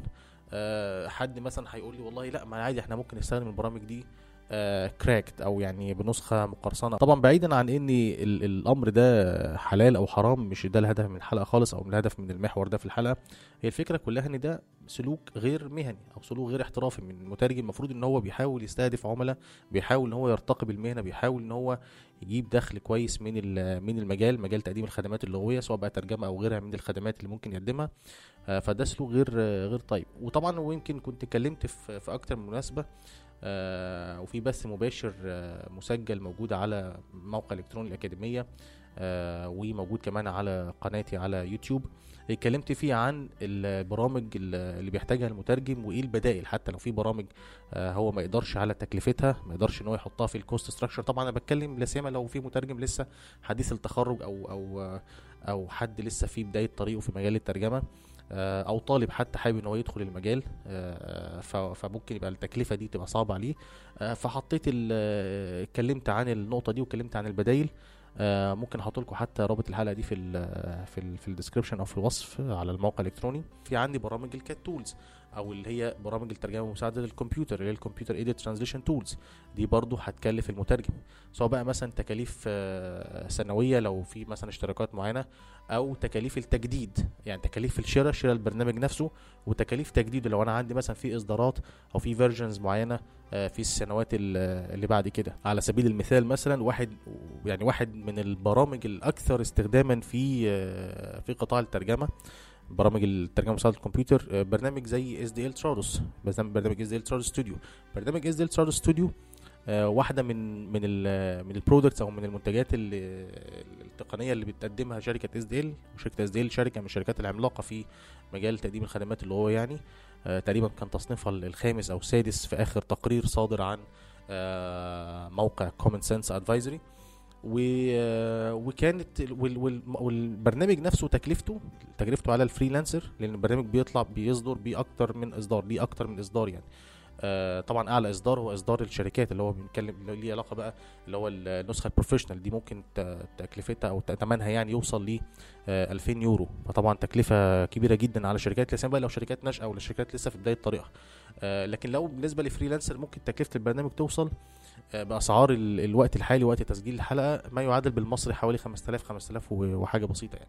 فتكلفة كبيرة للمترجم لسه بيبتدي طريقه يعني. فممكن للأسف إن هو يضطر يروح لبرامج تانية آه، ممكن في برامج تانية بديلة وأنا اتكلمت عن النقطه دي في الحلقة بتاعت ال- الحلقة اللي علاقة بال بالبرامج البديلة. ماذا بقى لو مترجم محترف أو مترجم آه، استثمر جزء من فلوسه في آه، أو ال revenue بتاعه والإيرادات بتاعته في إن هو يشتري النوعية دي من البرامج سواء بقى سواء بقى مثلا SDL Trados سواء مثلا memoQ سواء Wordfast Pro في برامج كتيرة جدا ممكن إحنا نتكلم عنها في حلقة مخصصة آه، وليها كل برنامج ليه التسعير الخاص بيه. وده طبعا سلوك مترجم محترف فاهم المهنة وفاهم معايير المهنة وفاهم إن هو بيدفع برنامج زي ده فده بالنسبة له أصل من الأصول بتاعته أسيت زي ما بنسميها كده أسيت من الأسيتس بتاعته أو أصل من الأصول اللي بيعتمد عليها آه، في شغله. فطبيعي إن هو هيكلف العميل هيحط ده في تكلفته. يعني هو طبيعي مش عمره صعب جدا إن هو يبعت للعميل أو يقول له والله لا أنا هحاسبك الكلمة بسعر متدني جدا. وهو من الناس اللي بتصرف على آه، شغلها أو بتصرف على ال assets ال assets أو الأصول اللي هي اللي هو بيشتريها. آه، ده ده ده ده, ده من وجهة نظري يعني. طيب غير كده كمان في عندي برضو آه، من الحاجات اللي ممكن برضو المترجم يحطها في حسبانه في موضوع ال cost structure موضوع ال memberships موضوع ال memberships أو العضويات. يعني مثلا آه، الانضمام مثلا مثلا العضوية زي آه، موقع مثلا أو منصة ProZ آه، موقع ProZ مثلا مثلا أو منصة ProZ تكلفتها السنوية آه، 140 دولار. تكلفة الاشتراك السنوي 140 دولار. ده للفئة ال standard ان في أكتر من فئة وأنا اتكلمت عن الموضوع ده في حلقة من حلقات البودكاست. تعرف إيه عن موقع ProZ تكلفه ال plus ودي فئة أعلى شوية وفيها مزايا أعلى آه، 180 دولار وهكذا. ففي أكتر من فئة. فدي نقطة مهمة جدا. لو هو بيدفع سنويا آه، اشتراكاته في منصة زي دي طبعا بخلاف طبعا منصات تانية. في أماكن تانية وفي منظمات تانية وروابط تانية مثلا زي ال IAPTI مثلا International Association of Professional Translators and Interpreters ودي مقرها ال- الأرجنتين. وفي مثلا ال ATA American Translators Association. آه، في الولايات المتحدة ال- الأمريكية في مثلا السي السي اي أو ال مثلا أو ال Chartered Institute of Linguists في بريطانيا. وفي في أماكن كتيرة جدا ممكن المترجم يبقى حريص إن هو آه، يبقى عضو فيها لأنها بتفتح له فرص وبيبقى فيه أسواق آه، يقدر إن هو يستهدفها في في بلاد معينة لو انضم ليه ال- الجهات دي أو الهيئات دي. فالانضمام في حد ذاته مش رفاهية. هو بيبقى مستهدف سوق مع- معينة والسوق دي عشان ينضم ليها ويدخل صح بيحاول إن هو ينضم آه للهيئات أو الجهات دي اللي هي already أصلا بتقدم اعتمادات. وده للأسف اللي إحنا بنفتقده هنا في في مصر في وقت تسجيل الحلقة طبعا. أنا ربما يبقى في تحديثات بعد كده إن شاء الله يعني في المستقبل القريب يعني أرجو ذلك طبعا. آه، ولكن في الوقت الحالي مفيش جهة في مصر بتعتمد المترجمين. فهتلاقي مثلا أغلب العضويات هتبص تلاقي المترجم آه، اللي هو طبعا حريص إنه يطور من نفسه ويطور من من مهنته ويطور من آه، قدراته حتى ال- في في المجال إن هو ينضم ليه نوعية دي من من الهيئات أو المنظمات أو المنصات يعني.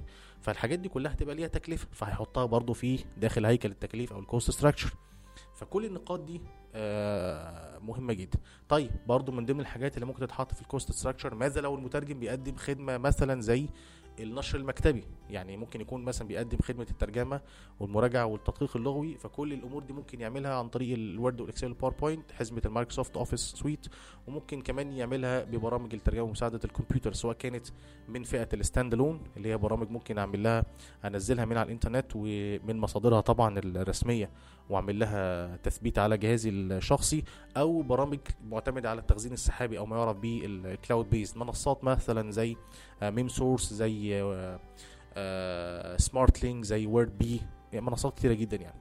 فالأمور دي كلها برضو مهمة جدا لازم تدخل في ال- التكلفة. طب ماذا مثلا لو هو بيقدم بقى خدمة النشر المكتبي؟ النشر المكتبي اللي هو ال desktop publishing وبرضو إن شاء الله هحاول أخصص له حلقة في البودكاست بك- أتكلم فيها عن النشر المكتبي أه اللي هو بيحتاج إن هو يبتدي بقى يشتغل على برامج معينة بحيث إن ال- الملف بعد ما بيترجم خالص يتحط في آه، تنسيق أو في صيغة آه، تكون جاهزة للنشر. أشهرهم طبعا لو بنتكلم بقى على مثلا آه، حزمه برامج برامج Adobe مثلا زي شركة زي مثلا Adobe Photoshop مثلا بنتكلم على Illustrator بنتكلم مثلا عن ال Adobe InDesign يعني في برامج كتيرة ممكن نتكلم فيها بالنسبة للنشر المكتبي. البرامج دي ليها تكلفة آه، شهرية. لو بنتكلم بقى المشترك فيها هيشترك بنظام الشهري أو أو نظام ال- ال- السنوي. آه، ممكن تصل مثلا في وقت لحد وقت تسجيل الحلقة ممكن تصل التكلفة في السنة حوالي مثلا ما بين 5500 أو 6000 حسب العروض اللي موجودة يعني على الاشتراكات. آه، طبعا دي نقطة مهمة جدا لازم يحطها في ال cost structure ليه؟ لأن ده جزء داخل بشكل مباشر في التكلفة. نفس القصة برضو التكل- التكلفة غير مباشرة أو ما يعرف بال overheads في أمور كتيرة جدا لازم المترجم يحطها في حسبانه لما يجي آه، يسعر الخدمة. الخدمة دي الخدمة اللغوية دي آه، أو تسيير الخدمة دي هيكلفه كام؟ from A to Z أو من الألف إلى الياء. وبعدين بناء عليه يبتدي يحط تكلفته آه، يبتدي يحط تسعيره للمنتج أو الخدمة آه، اللغوية آه، اللي بيقدمها. You're listening to the Localization Academy podcast with Muhammad Saeed. طيب خلينا نلقي نظرة على آه، عوامل تانية ممكن تؤثر في تسعير الخدمة اللغوية اللي المترجم ممكن يقدمها للعميل أو لشركة الترجمة. آه، لعل أبرز العوامل دي التخصص تخصص المترجم آه، أو التخصص المطلوب. ال field of specialization أو ما يعرف به ال expertise يعني طبعا في جدال ما بين المصطلح ال experience ومصطلح ال expertise وأنا اتكلمت عنه في أكتر من مناسبة وقلت إن في فرق ما بين ال experience وال expertise كخبرة. فكرة ال experience إن ممكن يكون المترجم ترجم عدد كبير من المشاريع ولكن مش مش بدرجة عالية من الجودة أو من أو من الكفاءة. آه فهو عنده ال experience آه هو ترجم مثلا نفترض 100000 كلمة أو ترجم بقاله بيترجم مثلا سنتين بقاله ثلاث سنين ولكن للأسف ما بياخدش feedback أو ما فيش أي ملاحظات آه بتجيله تقدر إنها تحسن تخل يعني تحسن أو ترتقي آه من جودته. آه، فدي برضو مشكلة. آه، إنما ال expertise إحنا بنتكلم بقى إن في مترجم ترجم عدد كبير من الكلمات أو أو تعامل مع عدد كبير من المشاريع وموثق المشاريع دي وموثقها موثق العدد وموثق كمان آه، جودة ال- ال- ال- المنتج ده أو الخدمة اللي هو قدمها سواء بقى طبعا مع الشركات اللي اشتغل معاها أو حتى الأفراد اللي هو اشتغل معاهم. وفي طرق كتيرة جدا لتوثيق ال- التوثيق اتكلمت عنها في أكتر من مناسبة وموجود حلقة من حلقات ال- اللي موجودة عن على على قناتي على اليوتيوب. YouTube dot com slash Localization Academy موجود ال- موجودة حلقة من حلقات التوثيق يعني. فدي برضو نقطة مهمة جدا. آه، التخصص مهم. لو تخصص منتشر طبيعي المنافسة هتكون آه، شرسة جدا. و- وده إحنا زي ما بيسموه كده في في عرف التسويق بيسموه ال red ocean red ocean بنتكلم فيه آه، محيط المنافسة فيه عالية جدا. فده بيؤدي إلى خلاص إحنا بنتكلم بقى في gap ما بين ال- ال- العرض والطلب هتبص تلاقي في تدني في الأسعار. فماذا بقى لو ال- التخصص نادر أو مش كل الناس عندها الخبرة أو الكفاءة ال- اللغوية إنها تشتغل فيه؟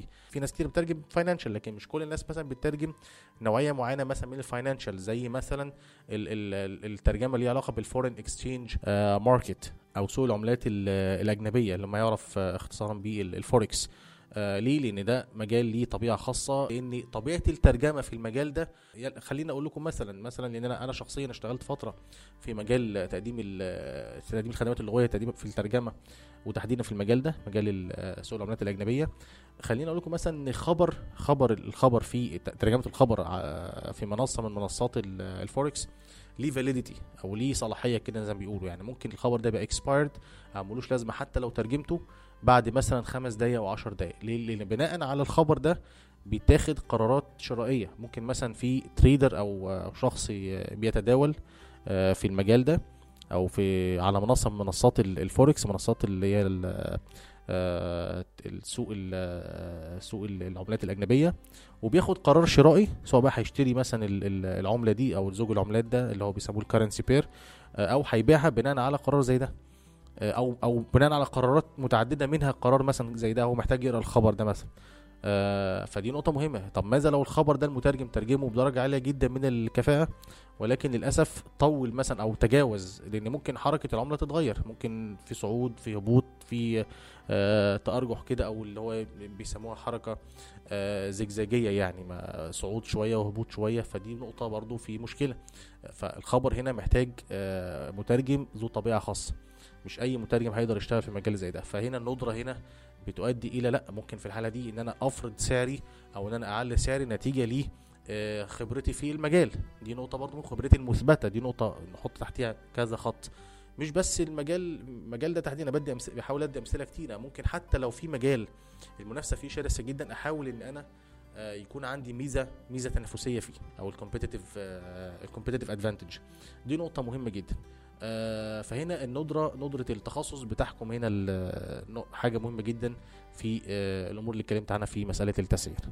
طيب نقطة تانية برضو في مسألة التسعير من العوامل اللي بتؤثر في التسعير وهي مثلا برامج الترجمة بمساعدة الكمبيوتر أو ال CAT tools في عميل ممكن يبعت مشروع لمترجم ويقول له آه أنا عاوز عاوزك تقول لي مثلا آه حساب آه حسابك أو ال rates بتاعتك آه للكلمات الجديدة.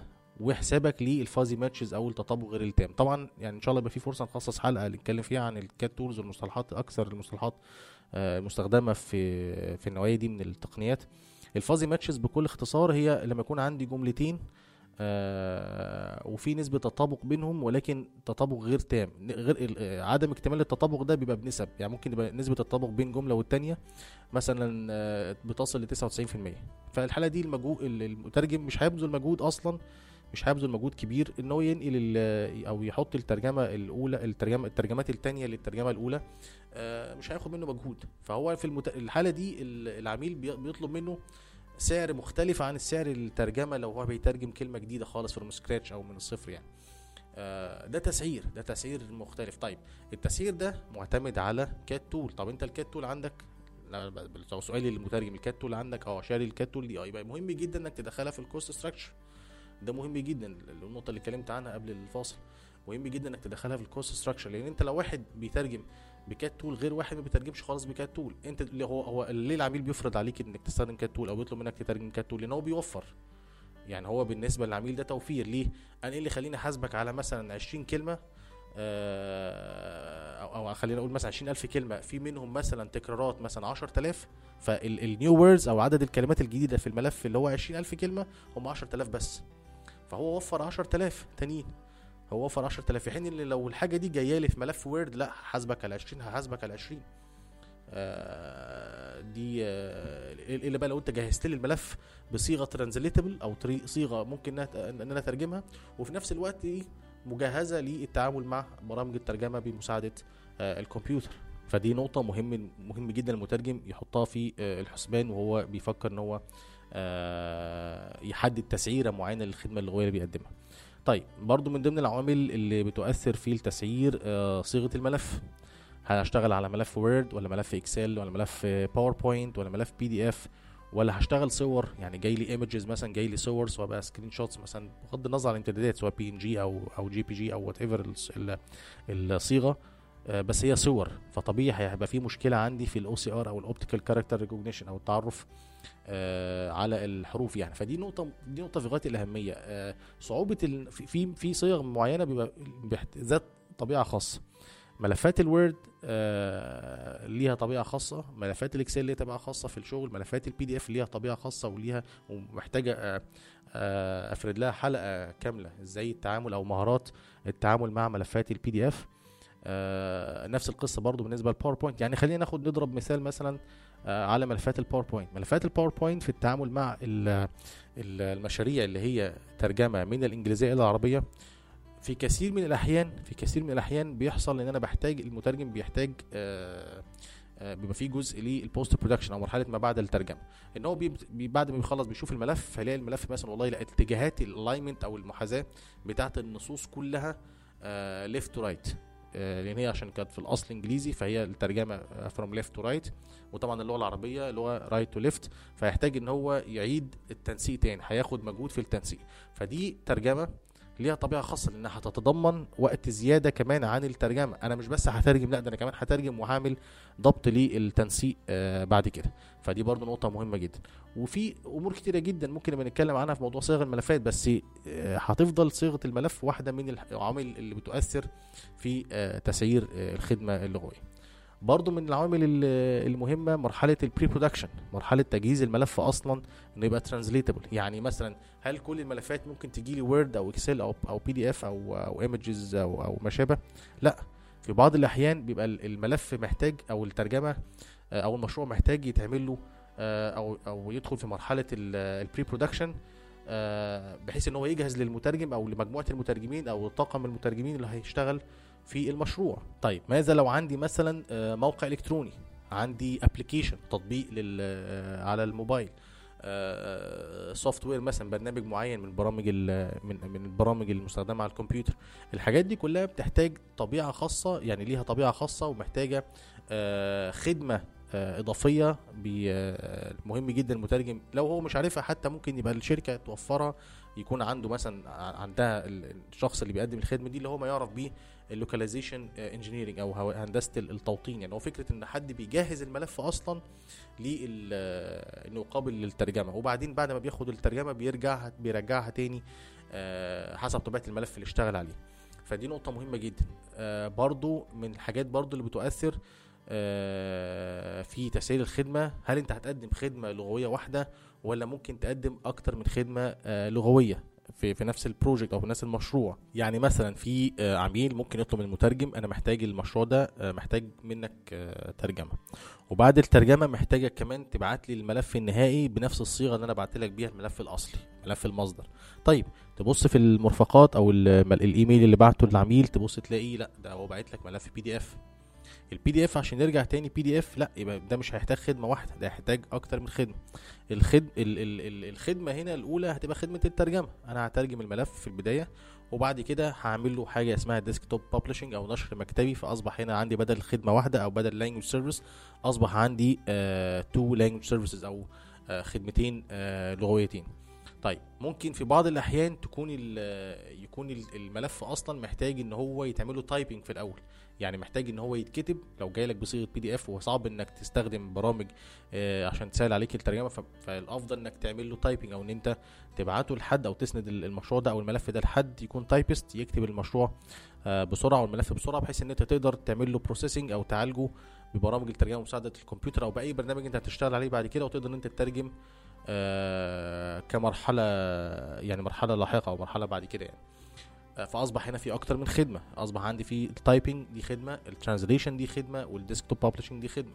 فكل الخدمات دي لازم أحطها في ال quotation بتاعي أو عرض الأسعار بتاعي للعميل. لازم أوضح له من البداية التكلفة هتك... تكلفة المشروع أو تسعير المشروع كذا علشان خاطر في خدمة كذا وفي خدمة كذا وفي خدمة كذا. في أكتر من خدمة. النقاط دي مهم جدا المترجم يكون عارفها. ولو مش عارفها يسأل. يعني مش غلط إن هو يسأل حد أقدم منه في المجال أو زميل ليه يحاول إن هو آه، يوجهه أو ينصحه إيه إيه أفضل الطرق أو أو ال best practice للتعامل مع النوعية دي من ال- من المشاريع.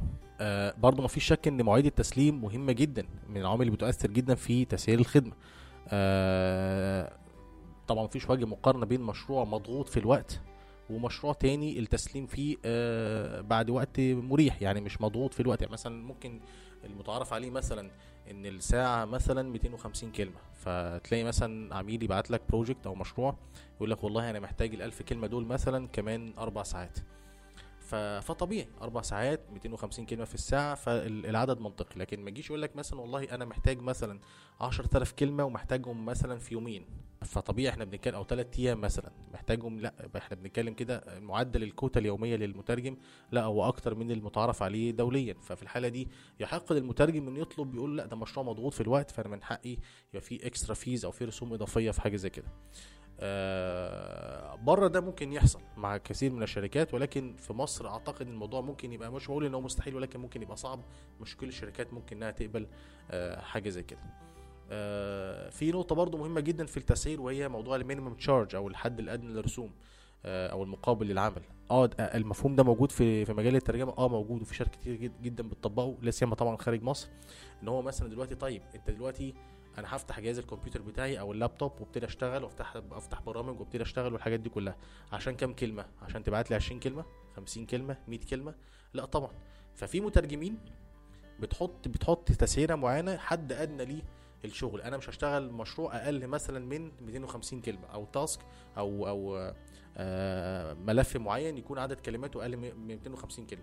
لو جالي عدد أقل من 250 كلمة أنا هحاسبك حساب الصفحة. فلنفرض مثلا المترجم ده بياخد مثلا X رقم معين آه، في الصفحة وجاله مثلا 100 كلمة 100 still أقل من آه، يعني برضو أقل من 250 آه، جاله 200 كلمة برضو أقل من 250 جاله 10 كلمات أقل من 250 آه، فهيحاسب العميل على حساب الصفحة. ده في مترجمين بتعمل كده آه. وفي عملاء بيبقوا صراحة بيقدروا حاجة زي كده وبيعمل ده. يعني هو من نفسه يقول لك إيه قول لي حتى في بداية الأول إيميل اللي هو الإيميل اللي بتسميه ال potential collaboration email أو الإيميل اللي هو بيبتدي يستكشف بقى المترجم ده بيحاول يعرف تفاصيل أكتر بيحاول ياخد ال CV بتاعه بيحاول يعرف التسعير بتاعه إيه بيحاول يضمه لل- للمنصة بتاعته أو لقاعدة البيانات بتاعته كشركة طبعا.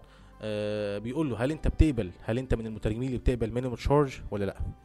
فدي برضو نقطة مهمة جدا. آه طبعا الموضوع بيت- بيتفاوت من واحد يعني بيختلف من واحد للتاني. في مثلا مترجم هو متعود ياخد كمية كبيرة من آه من من شركات وبعدين جه مثلا في فترة معينة مش فترة كبيرة بس في فترة معينة العميل مثلا طلب منه يترجم مثلا جزئية بسيطة كلمة آه مجموعة كلمات حاجات بسيطة. في في الموقف ده ممكن المترجم يقول لا خلاص كنوع من المرونة مع العميل العميل ده بيوفر لي ورك فلو كويس جدا أو حجم شغل كبير فما فيش مشكلة إن أعمل له الجزئيات دي بسعر الكلمة عادي. آه انما حد تاني هو متعود يبعت نوعية زي دي من من المهام فهو مجهود مهدر يعني. أنا بتكلم دلوقتي ان إحنا في جهد مش آه ما فيش مقابل مادي يستاهل ان أنا افتح جهاز كمبيوتر وابتدي اشتغل على عدد كلمات بسيط جدا من ال- في في مشروع أو في أو في آه، أو في مهمة معينة يعني. ففي الحالة دي آه، من الافضل طبعا التعامل مع النوعية دي من العملاء ان يبقى في minimum charge وده وده زي ما بقول بيحصل بره ومتعرف عليه بره. في كثير من الشركات ولكن في مصر الموضوع ممكن يبقى صعب شوية.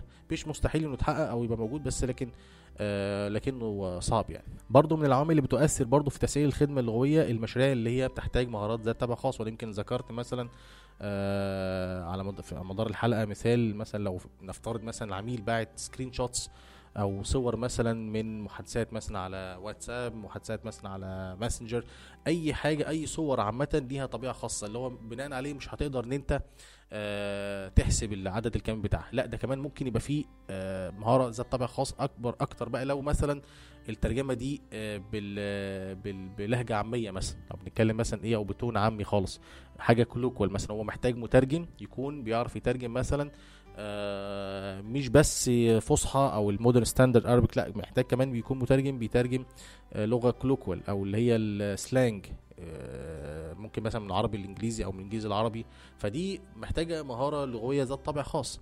آه طبيعة الحساب بتاعها صعب إن يكون زي حساب الكلمة العادية أو المشاريع اللي هي الجنرال أو المشاريع اللي هي في مجالات عامة. آه فدي محتاجة مترجم آه ليه مهام خاصة يعني أو ليه طابع خاص. برضه في مشاريع تانية اللي هي مثلا مشاريع اللي بتحتاج آه، المترجم يكون فاهم أو عنده مفهوم ال character limitation يقدر يستخدم ترجمة محكومة أو مقيدة بعدد معين من الأحرف يعني. آه، خلينا ندي مثلا نضرب مثال مثلا زي الترجمات أو المشاريع اللي علاقة بال ETA أو ال extended text advertisement مثلا اللي هي حاجات المشاريع اللي علاقة بجوجل آه، Google AdWords يعني. اللي لما تيجي شركات بتحط إعلانات على مثلا منصة زي جوجل بتبقى محكومة بعدد آه، آه، عدد حروف معينة مثلا. لا سيما لو هي بتتكلم مثلا ال headlines الاعلانات مثلا. بص تلاقي الإعلان ال headline بتاعه أو العنوان بتاعه المفروض لا يتجاوز ال 30 حرف. لا يتجاوز 30 إيه؟ 30 حرف. في حين إن ال description أو وصف المنتج أو وصف الإعلان نفسه ممكن يوصل لحد 90 حرف. ما يتجاوز ال 90 حرف. فلو أنا عندي مشروع جاي لي من اللغة العربية الإنجليزية أو العكس مطلوب مني إن أترجمه آه يبقى أنا محتاج في مترجم هنا ليه آه طبيعة خاصة. محتاج مترجم ليه مهارات خاصة إن هو مترجم يقدر يشتغل آه ويحاول إن هو يكيف ترجمته أو نعمل لها some sort of adaptation بحيث إن هو بحيث إن الترجمة دي تبقى مناسبة لعدد الكلمات آه ال ال ال مش الكلمات هنا عدد الأحرف الايه ال- المطلوبة يعني. لا يتجاوز ال 30 حرف في حالة ال headlines أو لا يتجاوز 90 حرف في حالة ال description أو حالة الوصف. فدي نقطة برضو في غاية الأهمية. النقاط دي كلها بتؤثر طبعا في تسعير الخدمة. آه مش بنتكلم بقى عن تخصص أو بنتكلم عن خبرة بنتكلم عن CAT tools فقط لا بنتكلم كمان عن آه، امور تانية آه مهمة جدا المترجم ياخد باله منها في التسعير. You're listening to the Localization Academy podcast with Muhammad Saeed. آه طيب هل في استراتيجيات للتسعير؟ يعني في طرق أقدر إن أنا آه كمترجم أقدر أسعر بيها؟ آه في طرق كتيرة جدا سواء للأفراد أو حتى للشركات وإن كانت بتطبق للشركات أكتر أو آه فعالة أكتر مع الشركات. لو بنتكلم مثلا عن استراتيجية من الاستراتيجيات دي زي استراتيجية آه ال skimming آه أو ما يعرف بكده يبقى أنت كده في كريمة السوق زي ما بيقولوا يعني. آه إيه فكره ال skimming ال skimming إن أنت بتحط سعر عالي وبتستهدف ال- العملاء أو الشركات اللي تقدر تدفع آه، أو تشتري الخدمة اللغويه دي مثلا. أنا بحاول طبعا بطبق ال ال ال النقاط دي أو الاستراتيجيات دي على آه، شغلنا أو على المجال اللي إحنا بنترجم فيه مجال تقديم الخدمات آه، اللغويه فهنا استهدافك لشريحة صغيرة ولكن بسعر عالي. خلينا نشوف بقى مثال عملي على الجزئية دي. مثلا لو في تخصص معين مش ناس كتيرة شغالة فيه انت من من أوائل الناس اللي اشتغلت فيه. آه خلينا نقول مثلا زي مثلا تخصص ليه علاقة ب آه البلوك تشين أو تقنية اللي هي آه، بيسموها تقنية البلوك تشين أو سلسلة الكتل يعني. مجال زي مجال آه البلوك تشين أو تقنية زي تقنية البلوك تشين اللي أو ما يعرف به سلسلة الكتل أغلب ترجماتها يعني ممكن بعض بعض الزملاء بيترجموها سلسلة الكتل. آه ده مجال واعد جدا مجال واعد جدا مجال promising جدا وبيستخدم في أكتر من مجالات يعني. حتى آه، ممكن يبقى ليه مثلا علاقة بالترجمة الطبية ممكن كمان الترجمة ال- المالية يبقى فيه تكامل ما بينه وبين أنواع كتيرة جدا من الترجمات. فمن ال- من المجالات اللي أنا بنصح بيها الزملاء المترجمين إنها تنضم ليها بحيث إنها مجال واعد جدا ومجال آه ليه طابع خاص مش كل الناس بتترجم فيه آه ده نقطة مهمة جدا. فهنا في الحالة دي أنت كمترجم هتقدر تفرض سعرك وتقدر تفرض آه سعر عالي لأن في الحالة دي مش كل الناس هتكون بتترجم فيه. فتقدر تعمل مرحلة السكيمنج أو إن أنت آه، بتاخد الكريمة بالظبط بتاعت الإيه بتاعت ال- السعر آه، في مجال زي ده. طيب آه برضو من الاستراتيج- الاستراتيجيات التانية أو من الطرق التانية في ال- التسعير استراتيجية اختراق السوق أو ال market penetration آه بكل بساطة إن أنت مثلا بتبتدي تقلل سعر المنتج بتاعك آه لدرجة آه كبير بدرجة كبيرة عشان توصل لأكبر شريحة ممكنة من العملاء لو كل المترجمين مثلا بيترجموا أو شريحة كبيرة من المترجمين بتترجم مثلا صفحة آه وليكن مثلا ب 100 جنيه مثلا فيكون مثلا مترجم يقوم عامل لا أنا هترجم الصفحة ب 50 جنيه. فيبص تلاقي مترجم تاني يقول لا أنا هترجم الصفحة ب 30 جنيه. وده للأسف اللي بيحصل ده اللي أنا بشوفه للأسف شخصيا آه وأنا شاهد عليه على في مواقع كتيرة جدا تواصل على منصات التواصل الاجتماعي زي فيسبوك مثلا.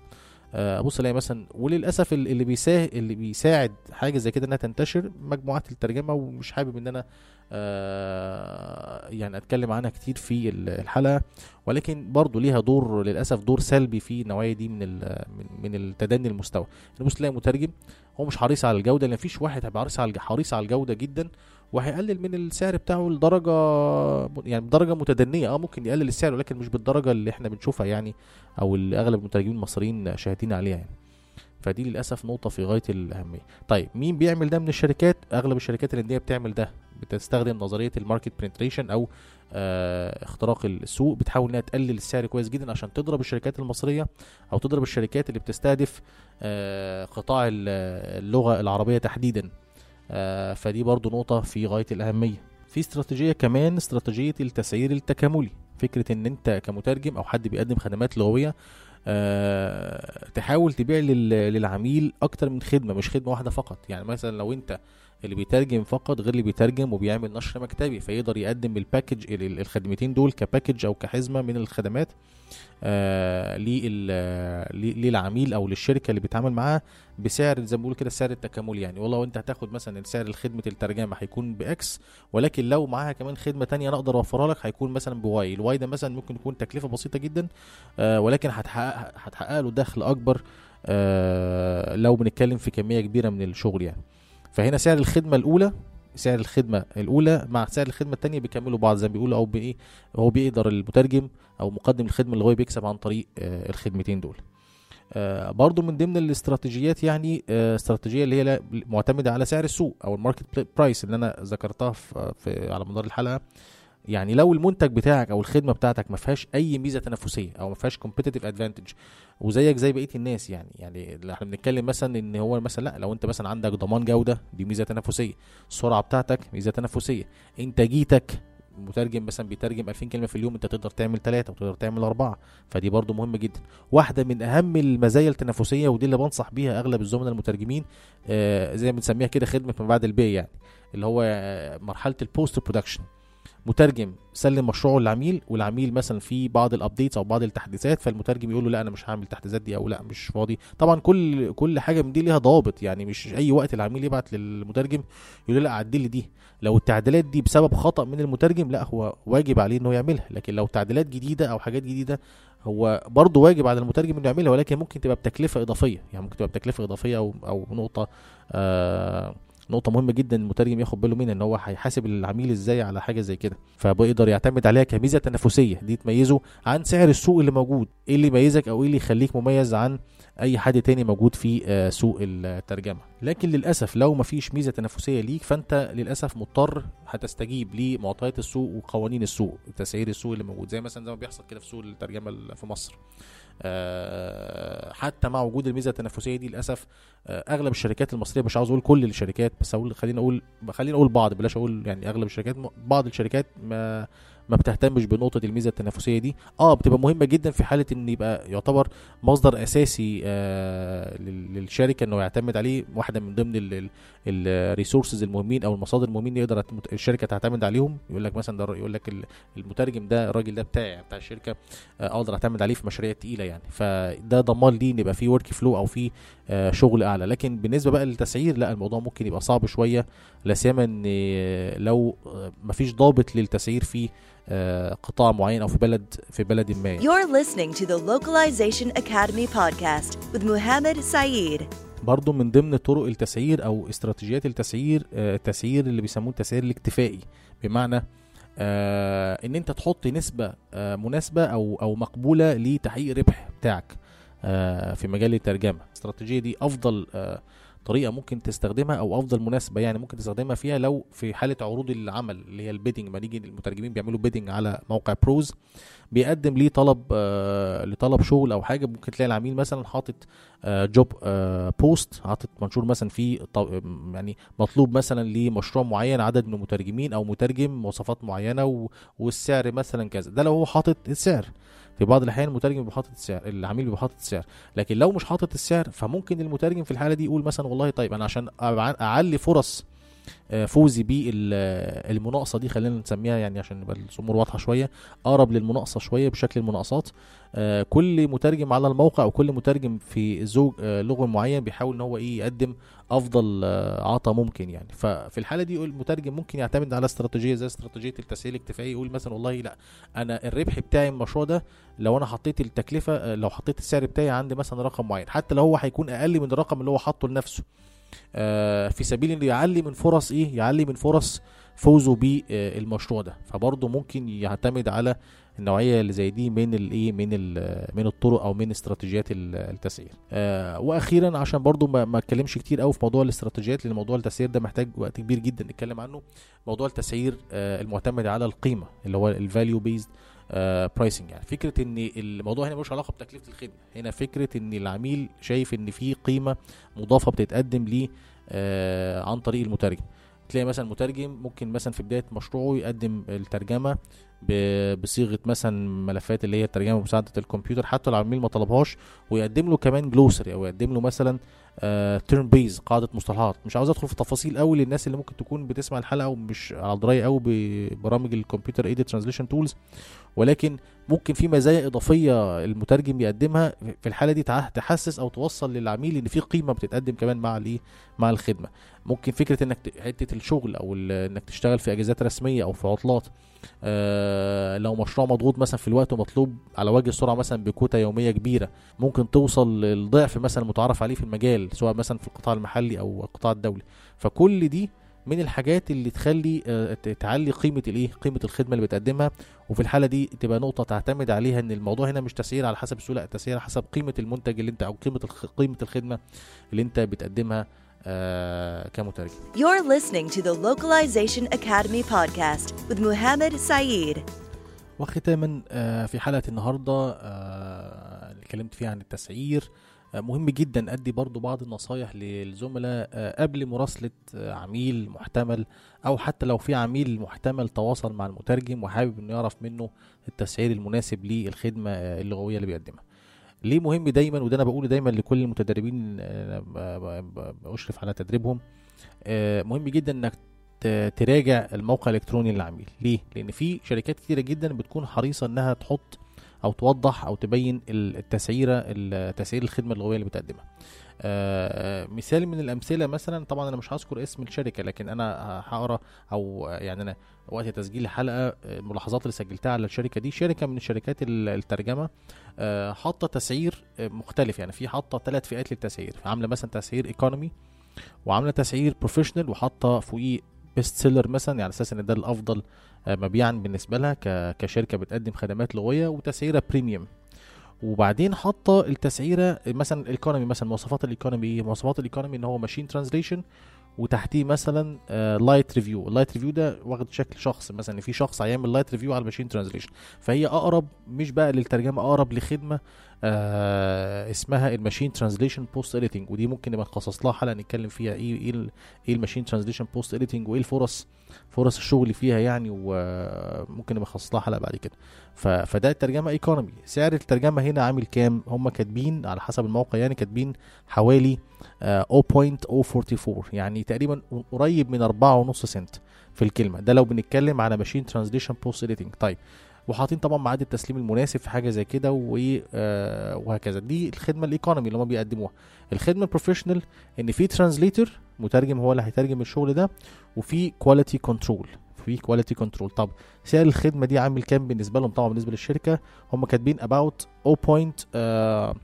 آه، آه، 130 آه، 36 مثلا. وطبعا زي ما إحنا ملاحظين وحاطين fractions حاطين آه، كسور. ونقطة الكسور دي برضو نقطة مهمة جدا. فكرة ال fraction pricing تلاقي مثلا شركات أو تلاقي منتجات مثلا تلاقي التسعير بتاعها آه 99 جنيه. ما يقولكش 100 جنيه يقول لك 99 جنيه. ده بي هو بيشتغل أو بيلعب على الحاجز اللي إيه أو العامل النفسي ليه ال- العميل بتاعه. فنفس القصة هنا. هو هنا حاطط fractions طبعا أنا هقول الشاهد من الحاجات دي إيه؟ أنت كمترجم إزاي تستفيد من ال من ال data دي أو من البيانات دي أو من الأرقام دي عندك؟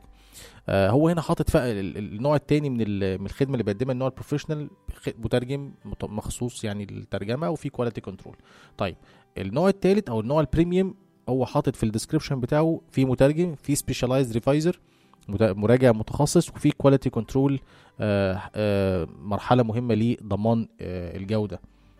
حاطط كام بقى تكلفة ال- ال- الحزمة دي أو ال package دي آه كاتب about آه 0.175 حوالي 17 آه سنت ونص.